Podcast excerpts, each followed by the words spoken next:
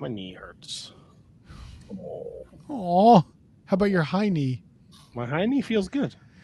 Oh, How about your high knee? Terrible. Is it live? But- Oh, there we go. Yeah, we're live. let's the go. thing was spinning on my end.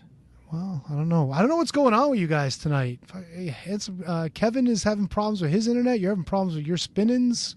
Where How you you- spinning? How you doing, HK? Everything's good on your end? Fantastic, man. Uh, you look good. Hey, I appreciate that. So, as do you, my friend. Why, thank you, sir. Always welcome comments from HK. Always. Matt, you're looking less disgusting this week.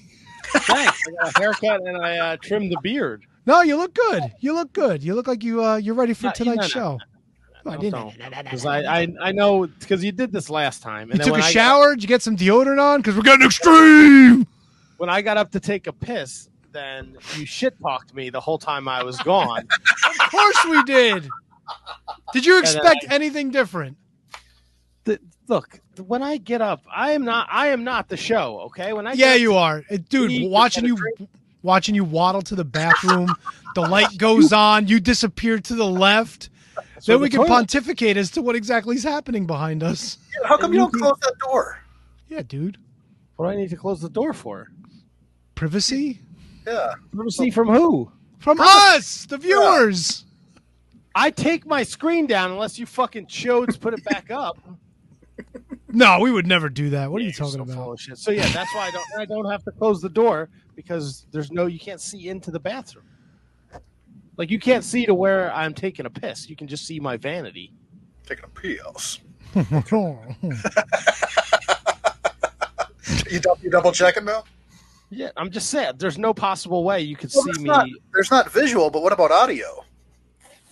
My microphone is off.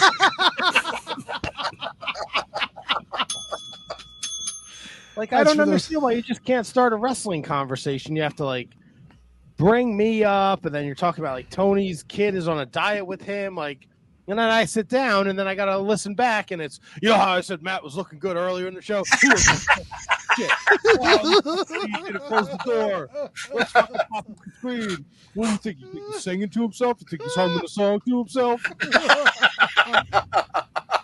oh, here he comes. Oh yeah, so my kid's on this new diet where he picks up heavy things. Oh, Matt's back. Hey, Matt, how's it going? What's going on? How was the G1?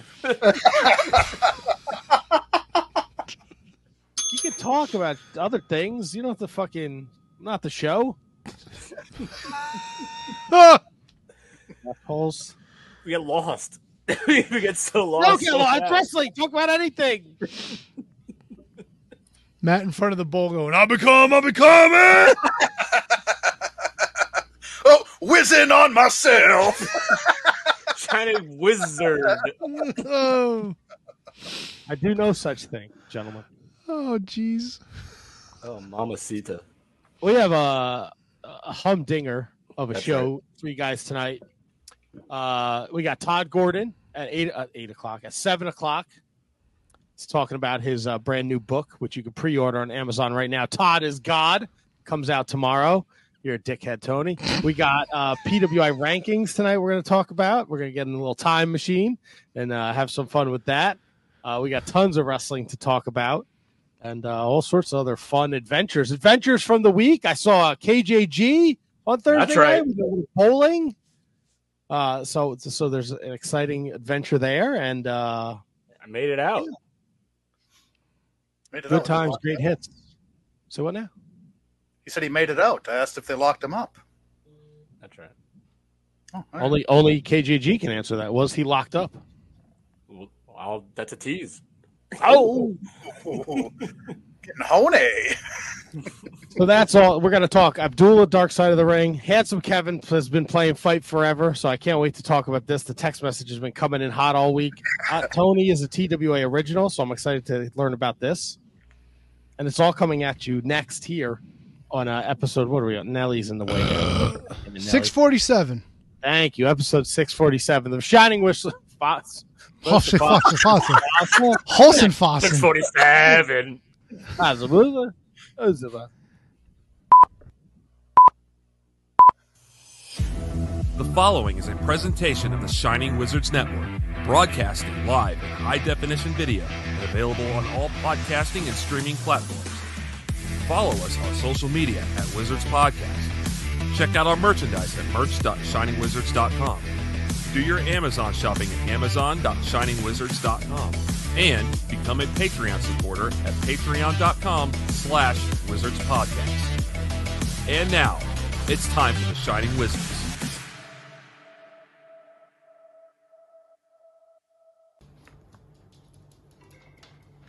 Mwah. You are watching You are watching the Shining Wizards the Shining Wizards Wrestling Podcast. Wrestling Podcast. Man.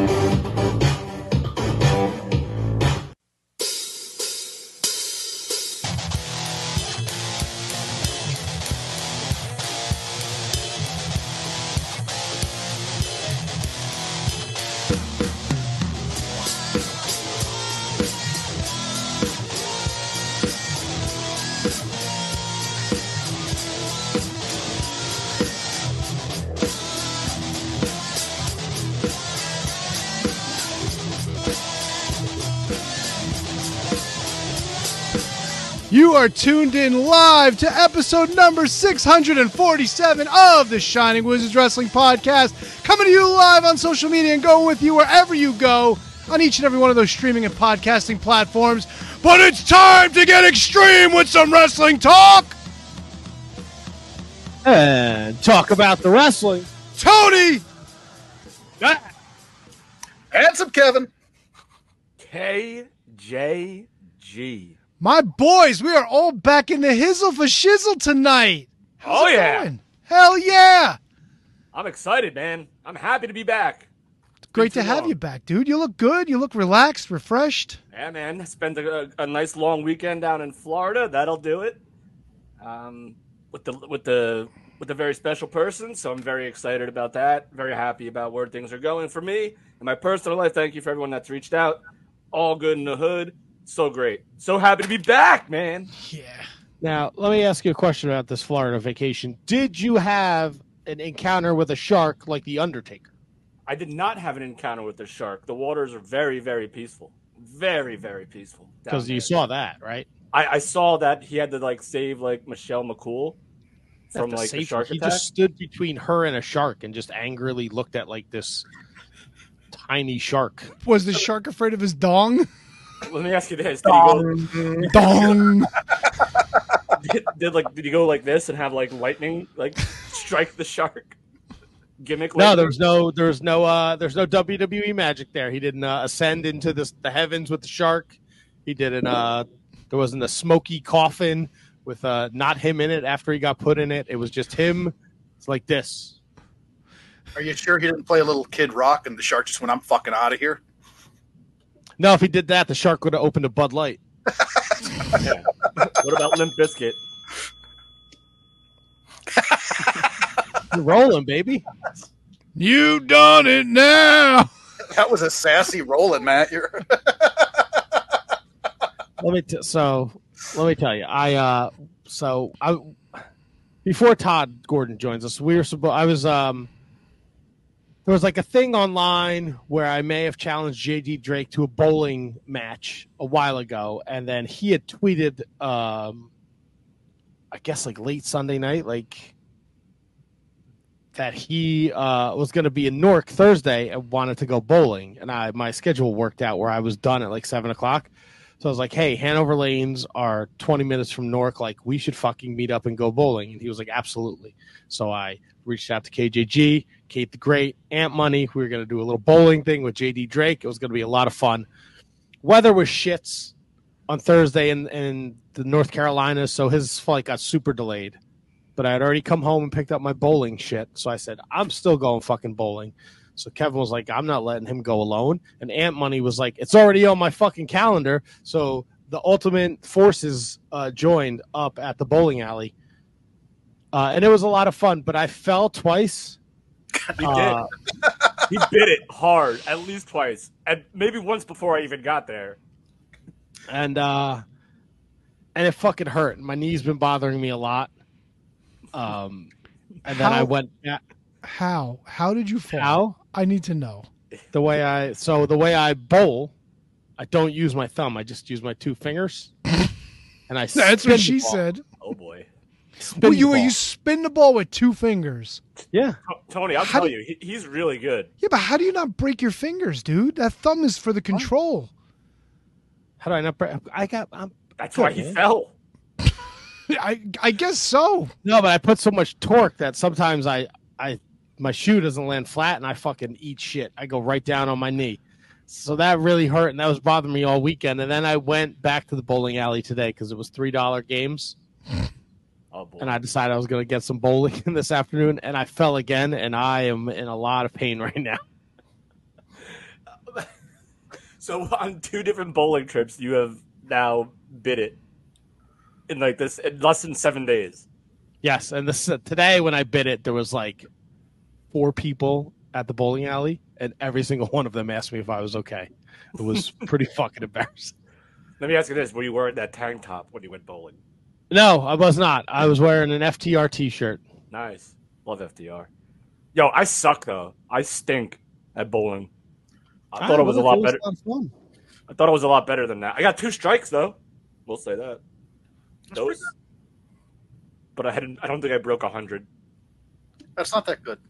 No, no, it's it's bad. It's really bad. I think maybe the first game I did, maybe like 104 or something. But other than that, it was like 83 and 76. Now I want to go back to Matt. You said you had to go home to get your bowling shit. Like, do you have Oh, yeah. your own shoes, your own ball, all that? Oh, he's he's prepared. I just picture him like uh, Bill Murray and Kingpin, just with the. Is that is that who you are? You got the wrist guard and all that? I that. don't know. I don't have a wrist guard. No, I need a knee guard. I get you My, some knee- my knee is fucking swollen and it hurts. And you went back for more. Like that's that's what I don't I understand. didn't think I was gonna fall again. I was into the middle of my fourth game before I ate shit. yeah, but if your knee's hurting, doesn't that mess you up on your approach? Like No, it- it only hurts when I fucking fall directly on it. It didn't hurt as bad uh, today. Like when I got to the bowling alley, it wasn't bothering me. When I left, it was hurting. Did you go back to Hanover? Yeah, Nice. Mondays three dollar games. Back on the horse all day. What, yeah, one to ten p.m. I bowled four, five games, and I got had myself a Pepsi, and it cost me under twenty dollars. That ain't bad. A Jack and Pepsi. No, just a regular Pepsi. That's a shame. I didn't want to. uh I don't want to get. You know, if, uh, if if you start drinking too early, maybe you get the sleepies or you get a little headache, and I didn't want Mm. that to happen. I still um picks to go over, and I still had uh to watch Dark Side of the Ring and do some research for Tod is God. So I didn't want to uh spend my afternoon napping. Very responsible. Very responsible. I couldn't do it. I want to Uh, know how this bowling alley has three dollar games when my son wanted to go bowling last week, and I went online to book a lane at Bowlero, which is what the Wallington Lanes is now apparently. Wallington. Dude, they wanted two hundred fucking dollars for ninety minutes on the lane for three people Holy shit! on Saturday. On Saturday it was like six o'clock. It wasn't even Saturday night. Yeah, I was like, yeah, we ain't going bowling. Fuck that nonsense. No, they would. It was uh Monday's summer special, three dollar games. See, I wonder if the bowling alley in town has shit like that because they're like still your local bowling alley. They're not. They didn't become franchised. You know, it's possible. And they've been there possible. forever. Yeah, North Arlington Lanes. They've been there a Oh. super long time. I was talking about the Hanover Lanes. oh, Hanover's been there a long time too. What's the one that's over on um, Christ? The one over by the airport that we used to go to off of Bloomfield Avenue. Oh, that's not there anymore. That's a Walgreens now. Oh, that's gone too. Yeah, and so is uh, so is 20 Eagle years, Rock dude. lanes. Wait, what, what'd you say, Kev? Which ones are gone? So are Eagle Rock lanes. Eagle Rock Bowling Alley Fuck. on West Orange, north on uh on uh, Eagle Rock uh, Eagle Rock Avenue. Yeah, dude. The main uh, the the the mean streets of North Arlington used to have two bowling alleys for years, and they shit can one to put in a fucking uh, Dollar General years ago. North Arlington seems like a big bowling town for some reason. It used to be. It probably still is. When I last time I was on a league, and this is a long time ago already, we used to bowl over at Lodi Lanes on 46. Did you have a shirt? No, we didn't. But I did have my own ball and I had my own shoes. And Money had a ball that had the rock on it. That's pretty fucking sweet. Well, he, he found it at Goodwill. It's, it was Sergio. Oh yeah, Sergio. That's right. Oh, his balls. Oh, that's fucking hysterical. So it was somebody else's, and they had their name engraved in it, and it was in the, the Goodwill store window for like four bucks. That's fucking awesome. Well, I gotta know your bowling league name of your team. Oh, Flowers by Chuck. Oh, okay. It was my it was my dad's team. Fair enough. Fair enough. Free Yeah, because the last the last bowling team I was on, I was a ringer for the ADP, and we uh, we helped we we single handedly won them the the championship. You really are a good bowler, huh? Yes, and then was in high What- what's, school, what's your average? oh god, it's been I think today I bowled like 170 was my average over the five games. Yeah, mine mine last time I bowled was probably about a 162, 163, which was not great, but it was it was decent. I'll tell you, Tony, it was very impressive. He kind of, with all due respect, Matt, he kind of slipped towards the end of the night, but I think that's more of the uh, of the Jack and Cokes. I would love to tell you it was, but it, I slipped this afternoon. There was no Jack and Coke. It's just the amount of fucking torque I try and use. No, no, I I'm not saying it's like uh, physically slip. balance. I mean your scores. Oh yeah, well you know th- Yeah. there's ups and downs. It's, Yeah. It was before Thursday night. I probably hadn't gone bowling in like ten years. Wow. No, it was, but I had a great time. I'm glad I came out. You, me, Ant Money, Mark Order, Shining Wizards, Shining Wizards Network event. It was good stuff. I used fuck. to I used to try to bowl at about 16 miles an hour, like really whip the ball, but I found if I slowed it down just a little bit, like a 12 or 13 mile an hour throw for me, got me in better in the sweet spot. This little shit you can say maybe you don't have to torque it all the way out to get some pin action, you know? Did you just say twerk it all the way out? Torque, well, torque, but yeah. column A, column B. Fair enough. Imagine Matt fucking every time he throws a strike starts clapping his ass cheeks. Try and stop me. That's an incredible premise. There's a there's a kid that is uh, he would put out YouTube videos. I think he played Call of Duty, and every time he got a kill, he would throw a fucking rave in his room. He had these things set up behind him. It looked like the Kane Pyro, and every time the techno music hit, fucking flames would come out of him. He'd have laser lights. He'd start fucking dancing and pumping his fists. and one version, his mother came in the room while he was doing it, and he turned around to her, and it was like Jay and Silent Bob, and she started fucking dancing with him. It was fucking hysterical. I could see you doing that with Diana. I would love doing that. My mother used to come in when I used to play Commodore 64 all the time. What are you playing? What are you doing? Commodore 64. Fuck yeah, dude. My first system was Atari 2600. Yeah, probably. Yeah, mine too. Mine Yeah. too. But well, Tod Gordon's joining us any minute. Yeah, I'm working on it right now, man. Uh oh. Uh oh. Oh, this may have to go into the fucking Ken Patera I was gonna say No, no, no, no, no, no, no, no, no, no, no. I'm speaking with him right now. This is not a ghosting situation.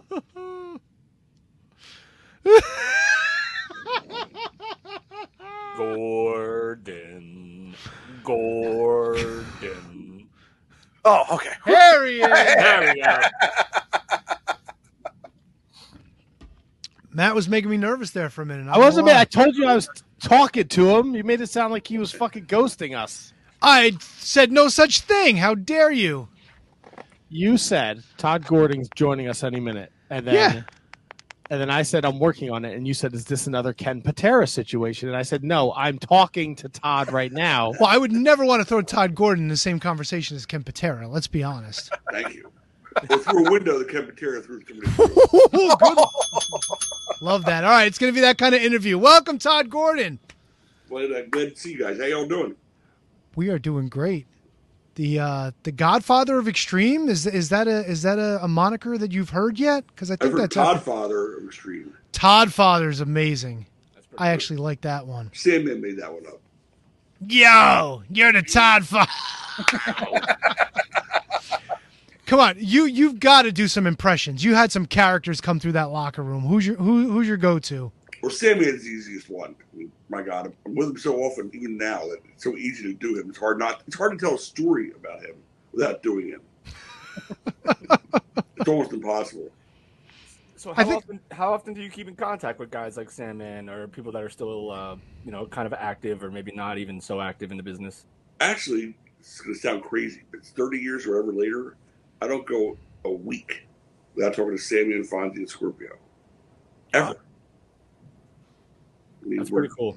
Yeah, Sammy's awesome. Like he lives right near me, but Fonzie's in Florida and Scorpio's out. I don't know where the hell he is now, but we're uh yeah, we keep in contact all the time, the four of us. It's a really tight knit group that we've had for thirty years now. It's crazy. It's crazy when you think about it. Uh, did you when you first when you were first involved with the Tri-State Wrestling Alliance and you wind up taking over and you make it into Eastern? What was the feeling in your gut? Like, did you did you ever have the feeling that this was going to be bigger or, or you know as big as what it became when you took over the business? Not in a thousand years. I mean, we were doing bar shows in front of eighty people once a month. It was like a little hobby. And from there, two years later, we're on pay per view. Don't even ask me how that ball just kept rolling down that hill, but it was insane. No thoughts about it being that big ever. All right, Now we're I- on the line with Tod. Oh, sorry, Tony. We're No, go ahead, with go ahead. Gordon. Uh, the Tod is God. Uh, the st- authorized story of how I created Extreme Championship Wrestling. You can pre-order it right now on Amazon. It drops tomorrow, uh, and I ordered mine, so I can't wait to hear it. And um, you know, ECW. Everybody knows the stories from ECW. Uh, what are some of the topics you cover? We kind of joked about it before. Uh, Tony was like, "Tod Gordon's a mole," uh, and I was like, "You're not gonna fucking say that on the show, are you?" He's like, "No, because I'm a fucking pussy." But you, I would, I would imagine in the book because that is something that is very associated with you, and there's a lot of rumor about that. You will address that story.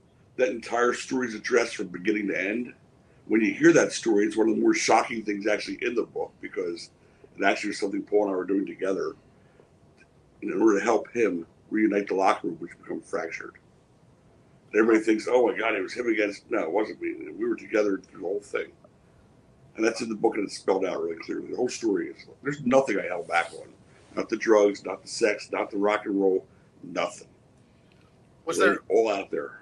was there anything when you were when you were putting this together? Was there anything that you thought like, okay, maybe that shouldn't go in, or were you completely gates open? Let's lay it all the fuck out there. You're exactly what it was. It was gates open all the way. Uh, it wouldn't be true, like to the way I ran the wrestling federation. It's always like you know fans first, and you know if I like the show, then they'll like the show. If I put on shows for myself, which is you know by means of the audience became same kind of a love for the product. Same way with the book. I put every question anybody would have in there, and I told stories no one's ever heard before. Some of which are having on the ground laughing, and some of which are having saying, "Wow, I never looked at that guy like that before." Wow, It's it's it's it's a lot in there. I'm telling you right now. so I, I got I got needled and chided before before the interview. So I need to ask you Who this. chided you? Uh, the, the, the guy above me, and not so much the guys below me, but yeah, there you go. He's he's proud of himself. Which is the handsome one? That's the guy all the way at the bottom. Okay. See, we have to hide him down there to make the rest of us look a little better. You know what I mean? um, who was it harder to work with, Gino Caruso or Metal Maniac? Gino's a piece of cake. Metal Maniac was, uh, you know, didn't get it. He was almost like almost Taz like, other than he didn't get a push. I mean, he just didn't quite get it. Metal Maniac story at the top. Ready? Yes. Okay. We're in Chestnut Cabaret, Metal Maniac's going to work Jimmy Snuka. Sitting in course. dressing room. Sitting in the dressing room. Of course, he finished his cl- his clothes by then, so it was time to you know, give him a ring. Uh, he's in the dressing room. Ivan Koloff sitting there next to Jimmy, and Jimmy goes, "Ivan, gimmick, blade." And Ivan says, "I only got this rusty one here. You don't want to use that." Jimmy goes, "Yeah." I mean, you see Maniac going, he heard, he's hearing it. He's trying not to say anything. He's just watching. And Jimmy takes it uh, first put it under his lip. And Maniac went, what? What? What? He goes, relax, brother. It's going to be okay, brother. Just relax. We got to the ring. About five minutes into the match, Snuka goes like he's zipping him, but he's got nothing in his mouth. What he's pretending to. I mean, he's going, squeeze, brother, squeeze. And Maniac's going, he goes, brother, what's the matter? He goes, Am I not collar? Not yet. Don't do it. Don't. Zipped him again. Now squeeze, brother, squeeze. And Maniac's going, I'm thinking of veins in the top of this guy's head to actually give him color. I mean, that's how crazy that was. That was just a good ribbon stuck at it, pulled on uh, Norm Maniac's first story I came to. That's his name the first one I came up with. Did you, did you ever ask the Metal Maniac to paint your face? No. no. My house once. Not my face. I hope it didn't look like his face. Jesus Christ. when uh, so do you go to Sean Oliver with this idea, or does he come to you, or is there a middleman that decides, hey Tod, you have all this history with ECW. People are still in love with ECW 20 plus years after it ceased to exist because we don't recognize the WWE version, or at least I don't. Don't Good. pay any attention to the chuds below me. Um, whose idea was it for you to write this book? I did two DVDs, uh, played uh, uh, kayfabe commentary with Sean. And after that, we became friendly. So we just, you know, go on the phone, bullshit or whatever. And he'd say to me, uh, Oh my God, tell me the, story about. And I tell the story. He goes, You've got to put that in the book. I said, There is no book. I'm not doing a book. You got to do a book. This went back and forth for literally two full years before I finally agreed to do the book. And he said, You've got to put this out there. You got to tell the true story about what really happened there. People have this whole like mole idea in their head. They, there's certain things you've never spoken on in the 30 years you've been gone. And what really motivated me to do it, first of all, Sean's great to work with, number one. What motivated me to do it was, you know, I'm thinking about all the products that come out from WWE, rise and fall of ECW, uh, the history of ECW, and every one of them says the unauthorized version. Why is it unauthorized? I'll tell you why. No one ever contacted me once. I'm the guy started. I did the whole thing. How the hell can you do a history of the company and not talk to the guy who started it? They never once did. So I said, you know what? Maybe it is time. Let's put out the authorized version. Let's tell the truth. Bolts the nuts. Go right for the jugular. You know, let everybody be, be aware of what really did go on down there. So, so you, you just briefly touched on this. How do you feel about how WWE represented ECW once it finally, you know, was no longer, you know, in, in existence? How do you feel that they carried the legacy of ECW on? Good job, bad job, Well, they didn't indifferent? really carry the legacy on. Some of their DVDs and stuff, again, they were only talking to half the people. Or to people were under their employ. They never talked to Joey Styles. They never talked to Shane Douglas. They never talked to me. These are main central people of this entire rise and fall kind of thing. None of us were ever spoken to. So all you're going to get is the New York guys' version, so to speak, the Paulie, Taz, Dreamer, you know, Bubba, their version. They weren't really going out and reaching out to find out anything beyond what they had to say. So, so would you, um, I guess, um, prefer like the alternative documentaries that are out there, um, and the alternative shows that were out there, like the ones that Shane Douglas ran, and and those? Would you like consider that more real to the ECW legacy than the ones that WWE Sh- ran? Shane's thing was horrendous, number one. Ah! I mean, it was just god awful. That's not what he said. sure. Oh, the franchise was telling people to kiss his ass. He, uh, no, this shows were terrible. I mean, Francine did a nice job on the Hardcore Homecoming. But again, it was a one off show, so it's not really indicative of what the product would be. And it's pretty hard to ever replicate it, honestly. because it was, it was lightning in a bottle. It just, it just happened. It was this combustion between us fans, uh, symbiotic relationship we all have with each other. You know, where they were part of the show, and we they, we loved that they were part of the show, and they were equally the biggest part of the show as Sammy and Sabu or anybody else was going to come out, and they loved the product. They didn't come out to see Hulk Hogan or see one star. They came out because they liked the product. They had a chant for every wrestler that came out. Ergo the Tod is God, by the way. That's you know, it's from fan chant. It's not a religious metaphor. It's uh, the fans are yelling that when I come out to the ring, so that's what we with the title of the book. We even argued about that because I didn't want to use that as a title. But Sean right, insisted. So one more from me before I take a powder, real quick. Um, how, were you familiar with what Impact did in terms of their version of like an ECW themed revival? In terms like EV2, it was called, I believe, I know they tried to do like a like an uh, invasion, I guess it would be called. They brought like four or five guys in, yeah. but you know, again, it just wasn't the same thing. You, you didn't have the right crowd. You didn't have the right music. You didn't have the right any of the things that made the whole thing click. I mean, it was more than just one thing. It wasn't just performing in the ring. It was from the entrances all the way through. It was really a well put together machine. Copy. Yeah, it's crazy. We talk about it all the time. There's a generation that's going to watch ECW on the Peacock app, and they are going to think that this is the original intro and this is the terrible music that New Jack came out to the ring to. Oh my god! It's like it's gutting. And they're going To to think know the that Public the- Enemy is going to skip to the Lou My Darling. I mean, what the hell was that? That's an embarrassment. That was really so critical to our success, too. That we didn't right to use that music. We had no rights to use that music whatsoever. So, of course, it would have caused Vince a fortune, but we got away with using any music we just felt like using. Yeah, it was iconic. You you uh, you uh, related to you know if I you heard Welcome to the Jungle, it was fucking Bam Bam Bigelow. You know, it, it was something from ECW always resonated in our heads.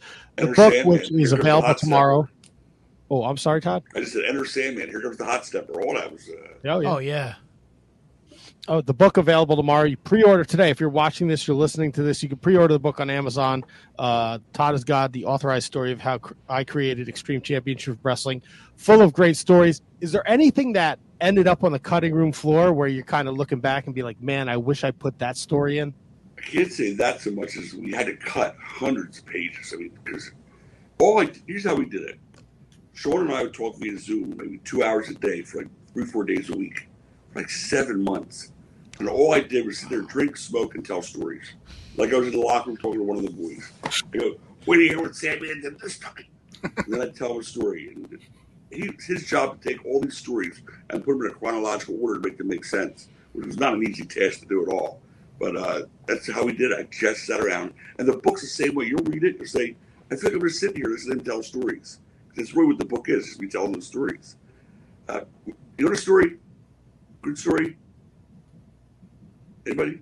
Yeah. Oh, is this thing on? Yeah, yeah, no, yeah, yeah. All right. Sitting in the hotel room, Travel Lodge, which is our main place to stay like once a month for Philly shows. Yep. Sandman, Fonzie, myself, and Scorpio. Everybody's sitting around having a cocktail, whatever. Sandman goes, Yo, is this room 705?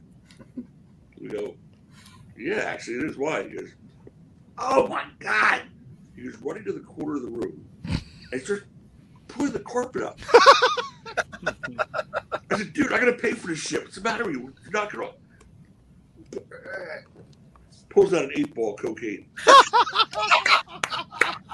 Now, un- understand, he's been in this hotel now five or six times since he was in room 705 and never remembered it. I mean, six months I've been sitting on that carpet. And he goes, Oh, squirt, squirt. Yo, come with me. He was walking down the hall, you know, his snot rag in his pocket, his bare feet, Scorpio's right behind him, Fonzie and I right behind them. He goes, Help me move this big gimmick. And he picks this big, like, vase up. It's out by the elevator, like this giant, like, statue. He lifts it up. Ah, I got another one.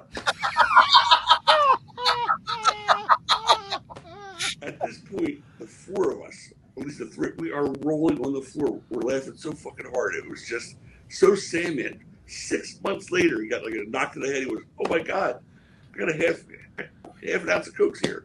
It's crazy. Yeah. I, That's, I can that's the kind of stories that are in the book. I can only imagine what's going through his head. Like, what made him hide all this shit all over the seventh floor He, of the he was travel? living in Utah then. And he had to take flight home. And Oh, didn't bring it with him. makes sense. But Gotcha. like- But he came back four weeks later, forgot. Eight weeks later, forgot. Twelve weeks later, forgot. Six. That's hack.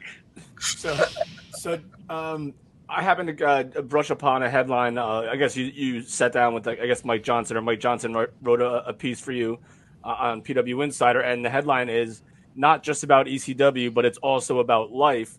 Like, what would you say would be like the most important non wrestling thing you would have to offer in this book that you would want people to pay attention to? Uh, really, towards the end of the book, there is one chapter on, my sister, who was my best friend in the world. and we lost her uh, a couple months before COVID started. Not from COVID, but to Ah, brain cancer.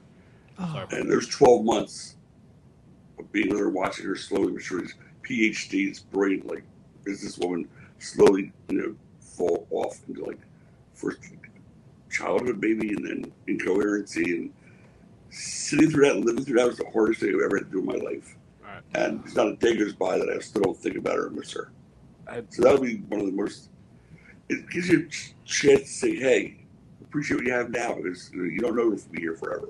Right. And I, I lost a brother, so I totally understand what you're going through. And I didn't mean to bring the mood down. So no, no, no, that's okay. But you asked me that. uh, yeah, That's what Mike brought it up, and I think he made it. It was a beautiful review, by the way. yeah, I really appreciated that. Yeah, Yeah, he yeah. wrote a beautiful story. So let's pick it back up real quick. Who would you say? Because this is something that we always like. Every wrestling fan talks about. There's Mount Rushmores of this, Mount Rushmores of that. I'm not asking you for a Mount Rushmore, but if you had to pick one professional wrestler that ever stepped through ECW's locker room, who was the most influential wrestler that meant the most for ECW?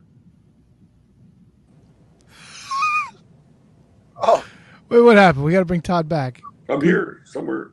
Oh, uh, how did that? Matt, what did you do? Did you get? I The, didn't do anything. did you hear that question? Yeah, I said the answer's a piece of cake. Terry Funk, not even Hey. close. There you go. And God bless him, he wrote the foreword to the book, which is not something he would normally do. That meant a great Was deal he- to me. Does the foreword go on forever? No. but we had a Jimmy Snuka interview once that went on forever. That, that- Did it end- That doesn't surprise me at all. he Did it was end a- at the bottom of a cliff? he was a little bit- yes. He was a little bit whacked, you know, as most of us were after the shows were over. I'm fucked up, brother. We go, give, we go, give us 60 seconds. And if you can't go 60, 45 is good too. And for the next five or six minutes, he started going, as the superfly jumps from the cliffs through the air, looking at the ocean and the cloud. And it's like five or six minutes later, and we're all leaving the room because we're all dying. The cameraman's shaking the camera because he's trying not to laugh in front of Jimmy, who could break him in half like that. It, it didn't end. It, it was one of the greatest outtakes you've ever seen in your entire life. When, when you when you read the foreword that uh, Terry wrote to the book, did you read it in Terry's voice? I do it, of course. I can do anything for you. You know, everybody does his voice. You have to. It, it, Oh, it's, it's absolutely. it's a rite of passage.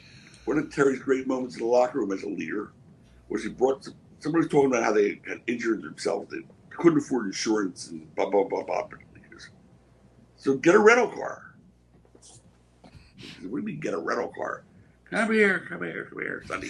he, gets a, he gets a whole group around him. He's sitting in the middle of the room. He goes, "You get a rental car, get the insurance, drive it into a stop sign. They'll pay for everything."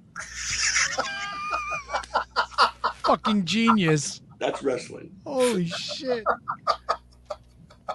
Get the insurance. Always get the insurance in case you get hurt that night. It's so crazy. That's the second time Jimmy Snuka has come up tonight. We had, we, we had a conversation about him before you joined us. So that, that's incredible. Cast the characters there is pretty pretty unique to say the least. Yeah. I, I used uh, I did like a like an indie show where I like I managed. Uh, I, Tony, would he be familiar with the Kodiak Bear? I'm sure he would. He was on my first TV taping. He worked against Sam in the very first pilot we did. Yep. So I managed him against Jimmy Snuka, and we're going over the match in the back. And then like they're saying like you know then he sits he hits the splash, and Jimmy Snuka goes, "Whoa, whoa, whoa, second rope only, brother." and like so he did the, and I almost botched the spot. It was it was it was incredible. It was like he's a unique cat. You're right. And I'll tell you something else. He's light as a feather. First time I ever like really, I guess one of the first who ever took a bump. He was turning heel in a show, and he you know picked me up, body slammed, and give me the super fly leap off the top rope.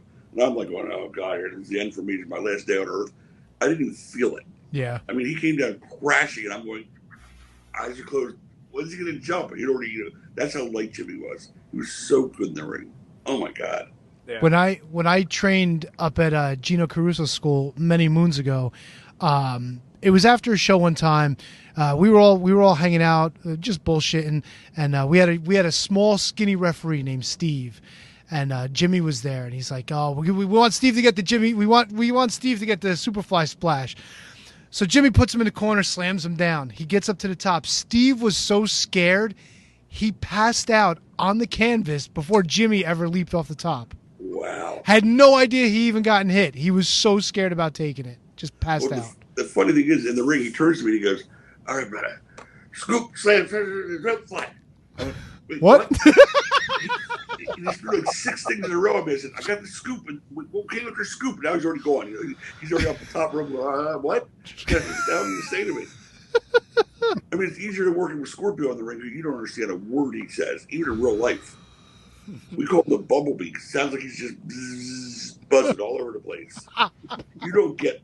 And when he talks carny, forget about it. When he's talking normally, you don't get a word he says. Love Scorpio. He is the best God, So good. Uh, so good too. to this day. Yeah. He's probably the most talented guy we ever had. and No one really realizes it.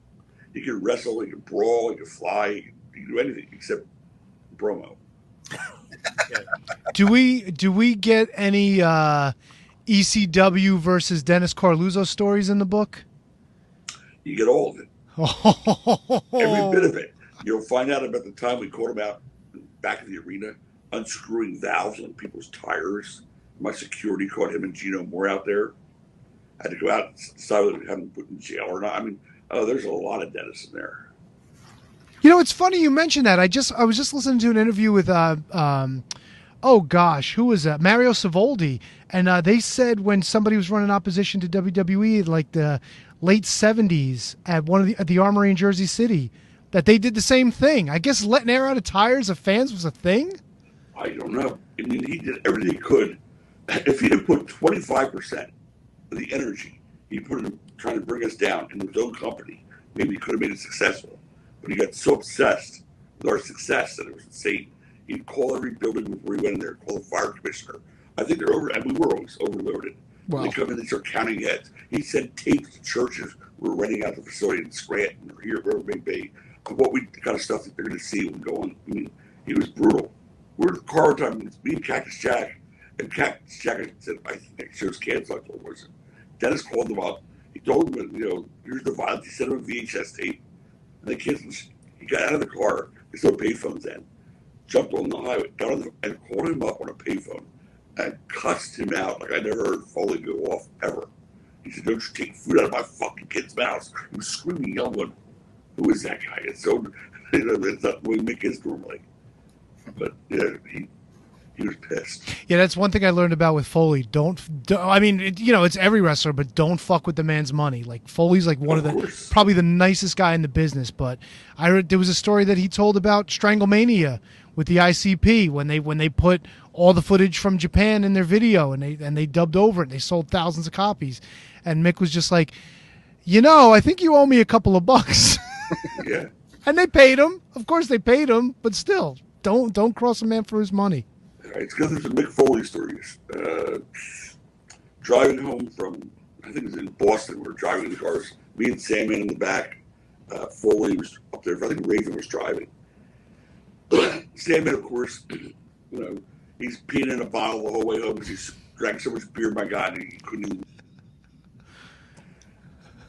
Will you stop doing that? No, Cut it it's out now. Tod. It's not us. I swear. No, it's that guy at the bottom, I'm telling you. not me, buddy. Not me. No, the guy, you're not at the bottom anymore. Ah. Yeah, we, we stuck Matt in the bottom where he belongs. Technology, baby. All right, so so Sandman was filling bottles. Yeah. It was in a van, and then the windows of the front had one of those like where you open up this little side piece, like the whole window didn't come down, just a little side little part that opened like this far, thus far. Oh yeah, yeah. Okay, you remember those? Oh yeah. Timmy goes, "Yo, Mick," and he goes and hands him his uh, jar. Foley goes, "No, I don't drink beer. I'm sorry." I'm like, "Oh my god, thank God you don't drink beer. If you take a slug out of that, you'd have fucking wanted to kill every one of us in the car." Tim was like, "It's not beer, piss, dickhead." Welcome to ECW, guys. Tod, I want I wanted to ask you just another night, 1996. You and you and Fonzie go. I mean, was it just around three minutes? I think Bam Bam, I think Bam Bam was in your corner. Taz was in Fonzie's corner. So I just like having you and Fonzie put together that match. Walk me through it, man. Like, tell, t- tell me something about just another night in 1996. Yeah, three minutes is all you really need to know. Before we expose shit, let's go out there and slug the. Sh- and we did that every time we were in the ring. By the way, we did that at work, and we did not want to be like a Jim Cornette versus Paulie tuxedo match or Missy Hyatt. We said these people are, you know, we're preaching our hardcore lesson forever. We go out there, let's just beat the shit out of each other and fuck it up. And that's what we did every time we were in the ring together. Yeah. You asked Fonzie how many lumps he had and how many. Believe me, we, we, we beat the hell out of each other. So that night we said, let's go, bum bum bum, beat the shit out of each other for a couple minutes. And Taz does his interference, Bam Bam does his. And then everybody's watching them anyway. After that, they're watching Taz and Bam Bam. But yeah, every time me and Fonzie had a match, especially uh, the first big arena match, we, we beat the hell out of each other. Yeah, because just another night was not a big arena match. That's that's for sure. that's for Glenn sure. Olden, maybe? Uh, God, yes, yes, yes. Okay. I And know then- where that came from. I wanted I wanted to ask you. Uh, obviously, very excited for the book. Uh, I'm excited to read the book. Uh, big, you know, big ECW fan. I, I uh, I'm out in Minnesota. We really had to go out of our way to pay attention to ECW. Um, so big fan. Looking forward to the book. But my question is, somebody who's not a wrestling fan, Uh, what is going to pull them into the book? What is it going to make an enjoyable read for somebody that's maybe not, you know, not into into wrestling? Well, I guess the, the you know the thread through the story is basically a guy who was a wrestling fan. That's all I was. was a fan, just like you guys, anybody else. I was right there in the audience, you know, watching. it. I loved it. And then a matter of a year and a half, you know, we the third most influential company in the whole, the whole country. So to see the guy who wasn't even in the business to rise to that level where I'm dealing with Vince and Bischoff and people like that, I mean, that's in itself a story that you don't know rest, anything about wrestling to understand, like uh, how someone like that can come in and become that big part of an industry as huge as wrestling is. So very much a very much a success story in a lot of ways as well. Yeah, some ways, yeah, absolutely. But yeah, there's a lot of that, and there's um, how you start, how I started, and how we get started the promotions to begin with. Was Eastern, and how we literally took step by step to grow that, and the whole thing with Eddie Gilbert coming in, and where it was like with Eddie, and then from Eddie the transition to Paul, which was the end of their relationship. Uh, I hit on everything. Do you talk Is, uh, about who was- in this book? I'm I'm sorry, Matt. Uh, let me just get this one out there. Are, the, are is there any aspect of the business portion of of running ECW that you touch on, like maybe even like the transition from you to Paul? Is is that heavily discussed? All of it. I'm telling you, there's really not a part. Nothing's really not touched on. Uh, we do talk about the transition. We talk about um, what it was like to, you know, have to lay out money for MSG Network and Sunshine Network, and how we really weren't ready to spend that kind of money each week, and how that really was the beginning of our demise in those years ahead of time, because it was an exorbitant amount, and there was issues there, in fact, between Paul and I, because he said, "Don't worry about New York MSG." I'm New York. I'm Studio 54. Everybody knows me. Those spots are sold out already, and we never got one advertiser in New York. I know Paul's been accused of lying occasionally, but yeah, that, that'll come through in the book as well.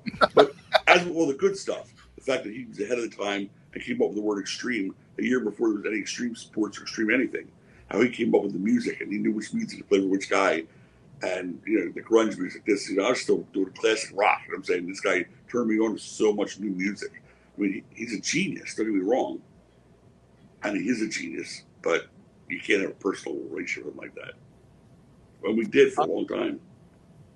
Uh, and Tod Gordon's on the on on the show with us. Tod is God the authorized story how I created ECW Extreme Championship Wrestling. Drops tomorrow, July 25th. Order it on Amazon. You don't even need to get it delivered. You put it on your fucking Kindle. Boom! You don't have to wait for it. It's there, and you could wake up and uh, read it uh, with your morning coffee.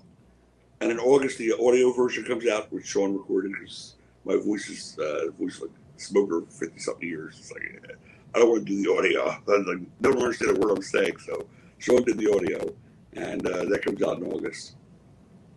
Are there going to be uh, some pissed off people when this book comes out tomorrow? I'd say maybe two. Oh, baby. Oh, Metal Maniac. No. He is in the book, actually. The story about the Snook and Zippin, I think, is in the book. Uh, but no, to be one or two, two people, maybe. There's really weren't many people that need, you know, I need to shoot on, to be honest with you. Everybody else was like, I came in contact with, was, I had great relationships with. Mean, Public Enemy and I were best friends. Uh, they both passed. The Pitbulls. I mean, these guys are, I'm still boys with Gary Pitbull today. Um, you know, there's Raven stories. There's stories. There's stories about everybody in there. I'm telling you. There's some Fonzie stories that you won't believe. One time we're in Pittsburgh, and there's Scorpio, there's Sam and I. We go, where the hell's Fonzie? We can't find him anywhere. We just got here. An early morning flight. We've been up all night partying. Can't find him. Now the bags are coming down the chute. And as the carousel's going around, there's Fonzie sound asleep on the carousel. The bags are coming down and hitting him on the head. And you can't make this shit up, right?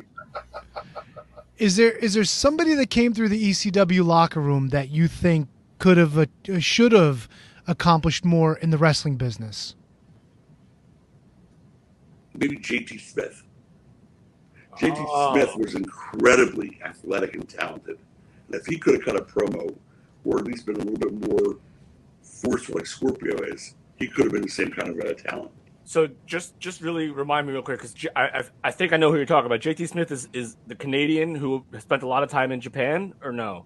No, JT Smith. No, JT Smith was the full blooded Italian. Yes. Oh, okay. Uh, who am I thinking of? Um, You're thinking of um, oh gosh, uh, one of the Smiths. Yeah, what was his he's name? in virtual pro Johnny Smith. wrestling too. Davey Boy Smith. No, Johnny Smith. Johnny Oh, Smith. Johnny that Smith, was it. yeah, Yes. Yeah, yeah, yeah, yeah.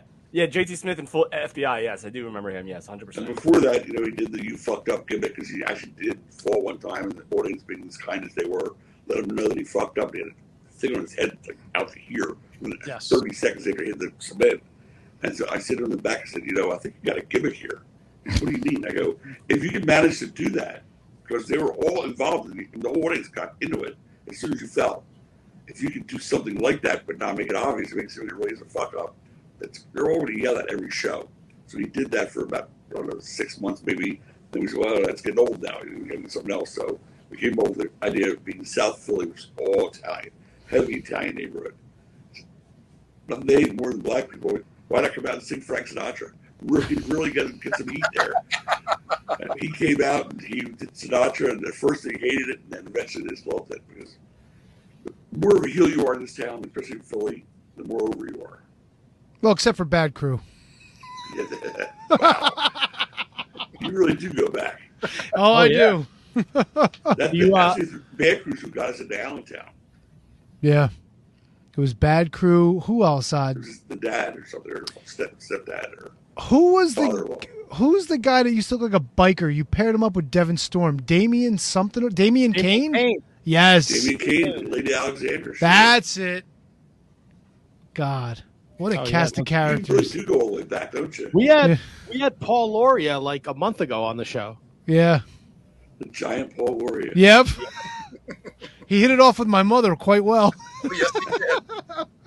That was a little weird. Do you have any? Uh, are there any Hack Myers stories in the book? Actually, no, other than the audience yelling Shaw and shit. when I was going, you know, and they, they just found a reason, a way to incorporate themselves in everything. Yep. That's what I'm saying. It was like the Rocky Horror Picture Show. In the Yeah. beginning, they were bringing weapons in the show, that was awesome. We did the whole, you know, fans bring your own weapons. And then that got out of control. We were bringing chainsaws. And, you know, stuff we had to confiscate the door, obviously. But for the most part, they would use their weapons. We saw one of the guys, whatever happened in WWE, took off his prosthetic leg and handed it to one of the wrestlers and used it. It's a true story. Prosthetic leg. What was the what was the most unique weapon you had to confiscate at the door? Probably the chainsaw. The chainsaw. I mean, you know, who's carrying that into a show with them? You know, hey, Some somebody from Philadelphia for sure. Yes. I'm gonna go watch a show that cut down some trees and call it a night. You know, Terry Terry Funk. Yeah, try, yeah. Ah, I got you. now you uh so me and Tony go back we've been to several ECW arena shows and once ECW um, ceased to exist, I never really went back to the arena until about a couple years ago for an MLW show, which was another big mistake I made. That's a whole different story. Um, I can't believe it's the same fucking place. The 2300 arena is beautiful. Oh my god! They got a bar. They got a rest like a restaurant. It's like you walk in there like, where am I? I mean, it used to be a toilet. What happened? It's like it's it's, it's a whole different building now, different atmosphere. It is it's it's un, it's unbelievable. There in the rafters hangs your name in the ECW uh, Hall of Fame. How much did that mean to you when that came to be? It meant a lot. You know, it, it, I can't say it didn't. Mean, any time that people remember what you did, and it's been a while now. For 10, 20 years, people generally tend to forget who's who. So anytime I re- remember or acknowledge, I think the book will bring a lot of that out too. Yeah, of course it feels good. You know, they put me with Sabu, which is also great because I love Sabu. Uh, believe it or not, one of the funniest guys in the locker room is Sabu. People go, Sabu? Yeah, he's fucking hilarious. Oh, I believe it. I've read his Twitter posts. But he is though. He actually is really very funny. to me, my my what the fuck moment in ECW history was probably Shane Douglas throwing down Gary Wolfe by the halo. What moment stands out to you as your like holy shit, what the fuck are we doing moment? Oh, that wasn't what are we doing? I mean, that was my idea. The whole Halo thing. Gary, Gary, Gary had a Halo one for I guess maybe 60, 90 days. Yeah. And he'd go to the hospital, Thomas Jefferson Hospital, directly across the street from my store. And he walked in one day and he goes, Guess what? And he took it off and he goes, Finally, I can sleep in a bed again. I can't I'm sleep in a chair anymore. Sleeping in a chair for two months. I'm finally free of the halo. I just light bulb it. How would you feel about wearing it for like another couple weeks? Yo, fucking kidding me? I said, no, I'm serious. I said, you just don't leave the house. But if you leave the house, you gotta have the halo on. You can put it on without, you know, going screwing it right through your skin and you just wear it. Yeah. And that was all I said, then we gotta get we'll put something together with it. You and Shane will be like fire. And he sold that so well. What he did was he put his hand in his pocket so that he couldn't like put his hand out to stop himself falling. So it looked like he and he had no balance. So when Shane grabbed him, he literally went down and he couldn't stop himself. We thought, you know what, let's make this even better. We'll plant two of our students there to come over the railing, like except before they were over the railing, half the building came over the railing. Yep. Uh oh, oh. When an angle goes too well, we're like, yikes. You know, like Shane's going, get me the fuck out. Like, I was the first one in the ring going after Shane. He's going, get me out of here. How am we get out of here? I said, I don't know. We had to try to get you out the front door somehow. Like, holy shit. Yeah, I was, I was standing room only by the front door, and somebody actually like plowed, like he plowed somebody into the glass that was in the front doors. The glass shattered. Yeah, He just got the hell out of Dodge. Smart, they never did shit like that, but they really bought, bought that. They were going to kill Shane that night. Oh yeah, it was crazy. They were to Was kill that Fonzie more- at the very beginning. Oh my God, the fans were waiting outside with bricks and bats. Yep. We had to sneak Fonzie out of the arena that night. Was And that more go to Jim chaotic? Thorpe. You know Jim Thorpe? You ever been to Jim Thorpe? Yeah. Up to the top of the mountain. So I told you, Fonzie, Sam, and Scorpio and I would always travel together. And we'd always make Fonzie get out halfway up the hill and say, Hey, brother, you can't walk in with us. And he'd look up the hill and goes, Hey, Daddy, come on, man. I'll hide the back. Now, Fonzie, you got to walk up the hill, man. And we always make him walk up the hill. Uh, Was the Gary Wolfe Halo more chaotic than the uh, the time Terry Funk asked for a chair? Uh, both times. I was, well, yeah. I said the two times I was ever really scared, mostly is back getting sued, was the chair throwing incident, which of course we, you know, buried by putting it on the opening of our TV show every week. Yep. So everybody saw it like over and over and over again. And the other one, which also our opening, was in Florida, Public Enemies in the Ring. Yep. Match. They go, hey guys, come on. There's like four kids. Come on, you you four kids, come on in here. Next thing you know, there's three other people in the ring. And, and when you're the one who's going to get sued, you're there going, and I could, couldn't talk on both times. Thank God. Managed to get through both those incidents unscathed. But oh my God, those were scary incidents for me. That is those those images are burned into my brain like the uh, the night Kimona Wanalaya dance to top the ECW arena. And God bless her for that. Yeah. She saved our asses. Yeah. I mean, it's 120 degrees in that building with all the people in there. The air conditioning didn't work for shit. And the ring breaks. And we're going not to Al, it's 911 and his crew. I go, how long is it going to take? Well, uh, we could mail away for a piece. I go, yeah, that's, we're in the middle of a show. You realize that, right?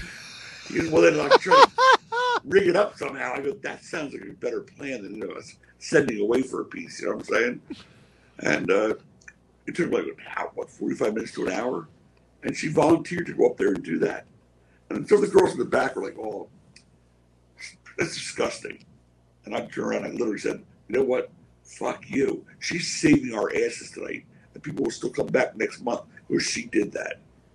Don't Well- disgusting this about girls out of that night. Wait, wait. Who was saying disgusting? If I remember, Tommy Dreamer was pile driving everybody with their asses showing and their panties showing, and And those were the people saying disgusting. wow, that's crazy. Who do you think was used best after they left ECW? I know there's a lot of names to to consider there. I guess Bubba, I mean, he became the biggest star when everybody was there. Yeah, But if you think about career wise, who had the best career after that? Has to be Bubba, right? maybe RV RVD, maybe Lance Storm mean, in WCW, maybe. I mean, maybe Taz. Taz got into broadcasting, you know. Yeah, they all had. I'm saying that, that there weren't other people that were successful. Right, right, right. But he went from company to company. And to this day, he's headlining indie shows. He, he wants to step into a, a NWA show. He can, stay, he can step in any federation they'll welcoming him with open arms. Yeah. 'Cause Would he's, you, uh, you know, he's a tough guy. Would you put Jericho on that list?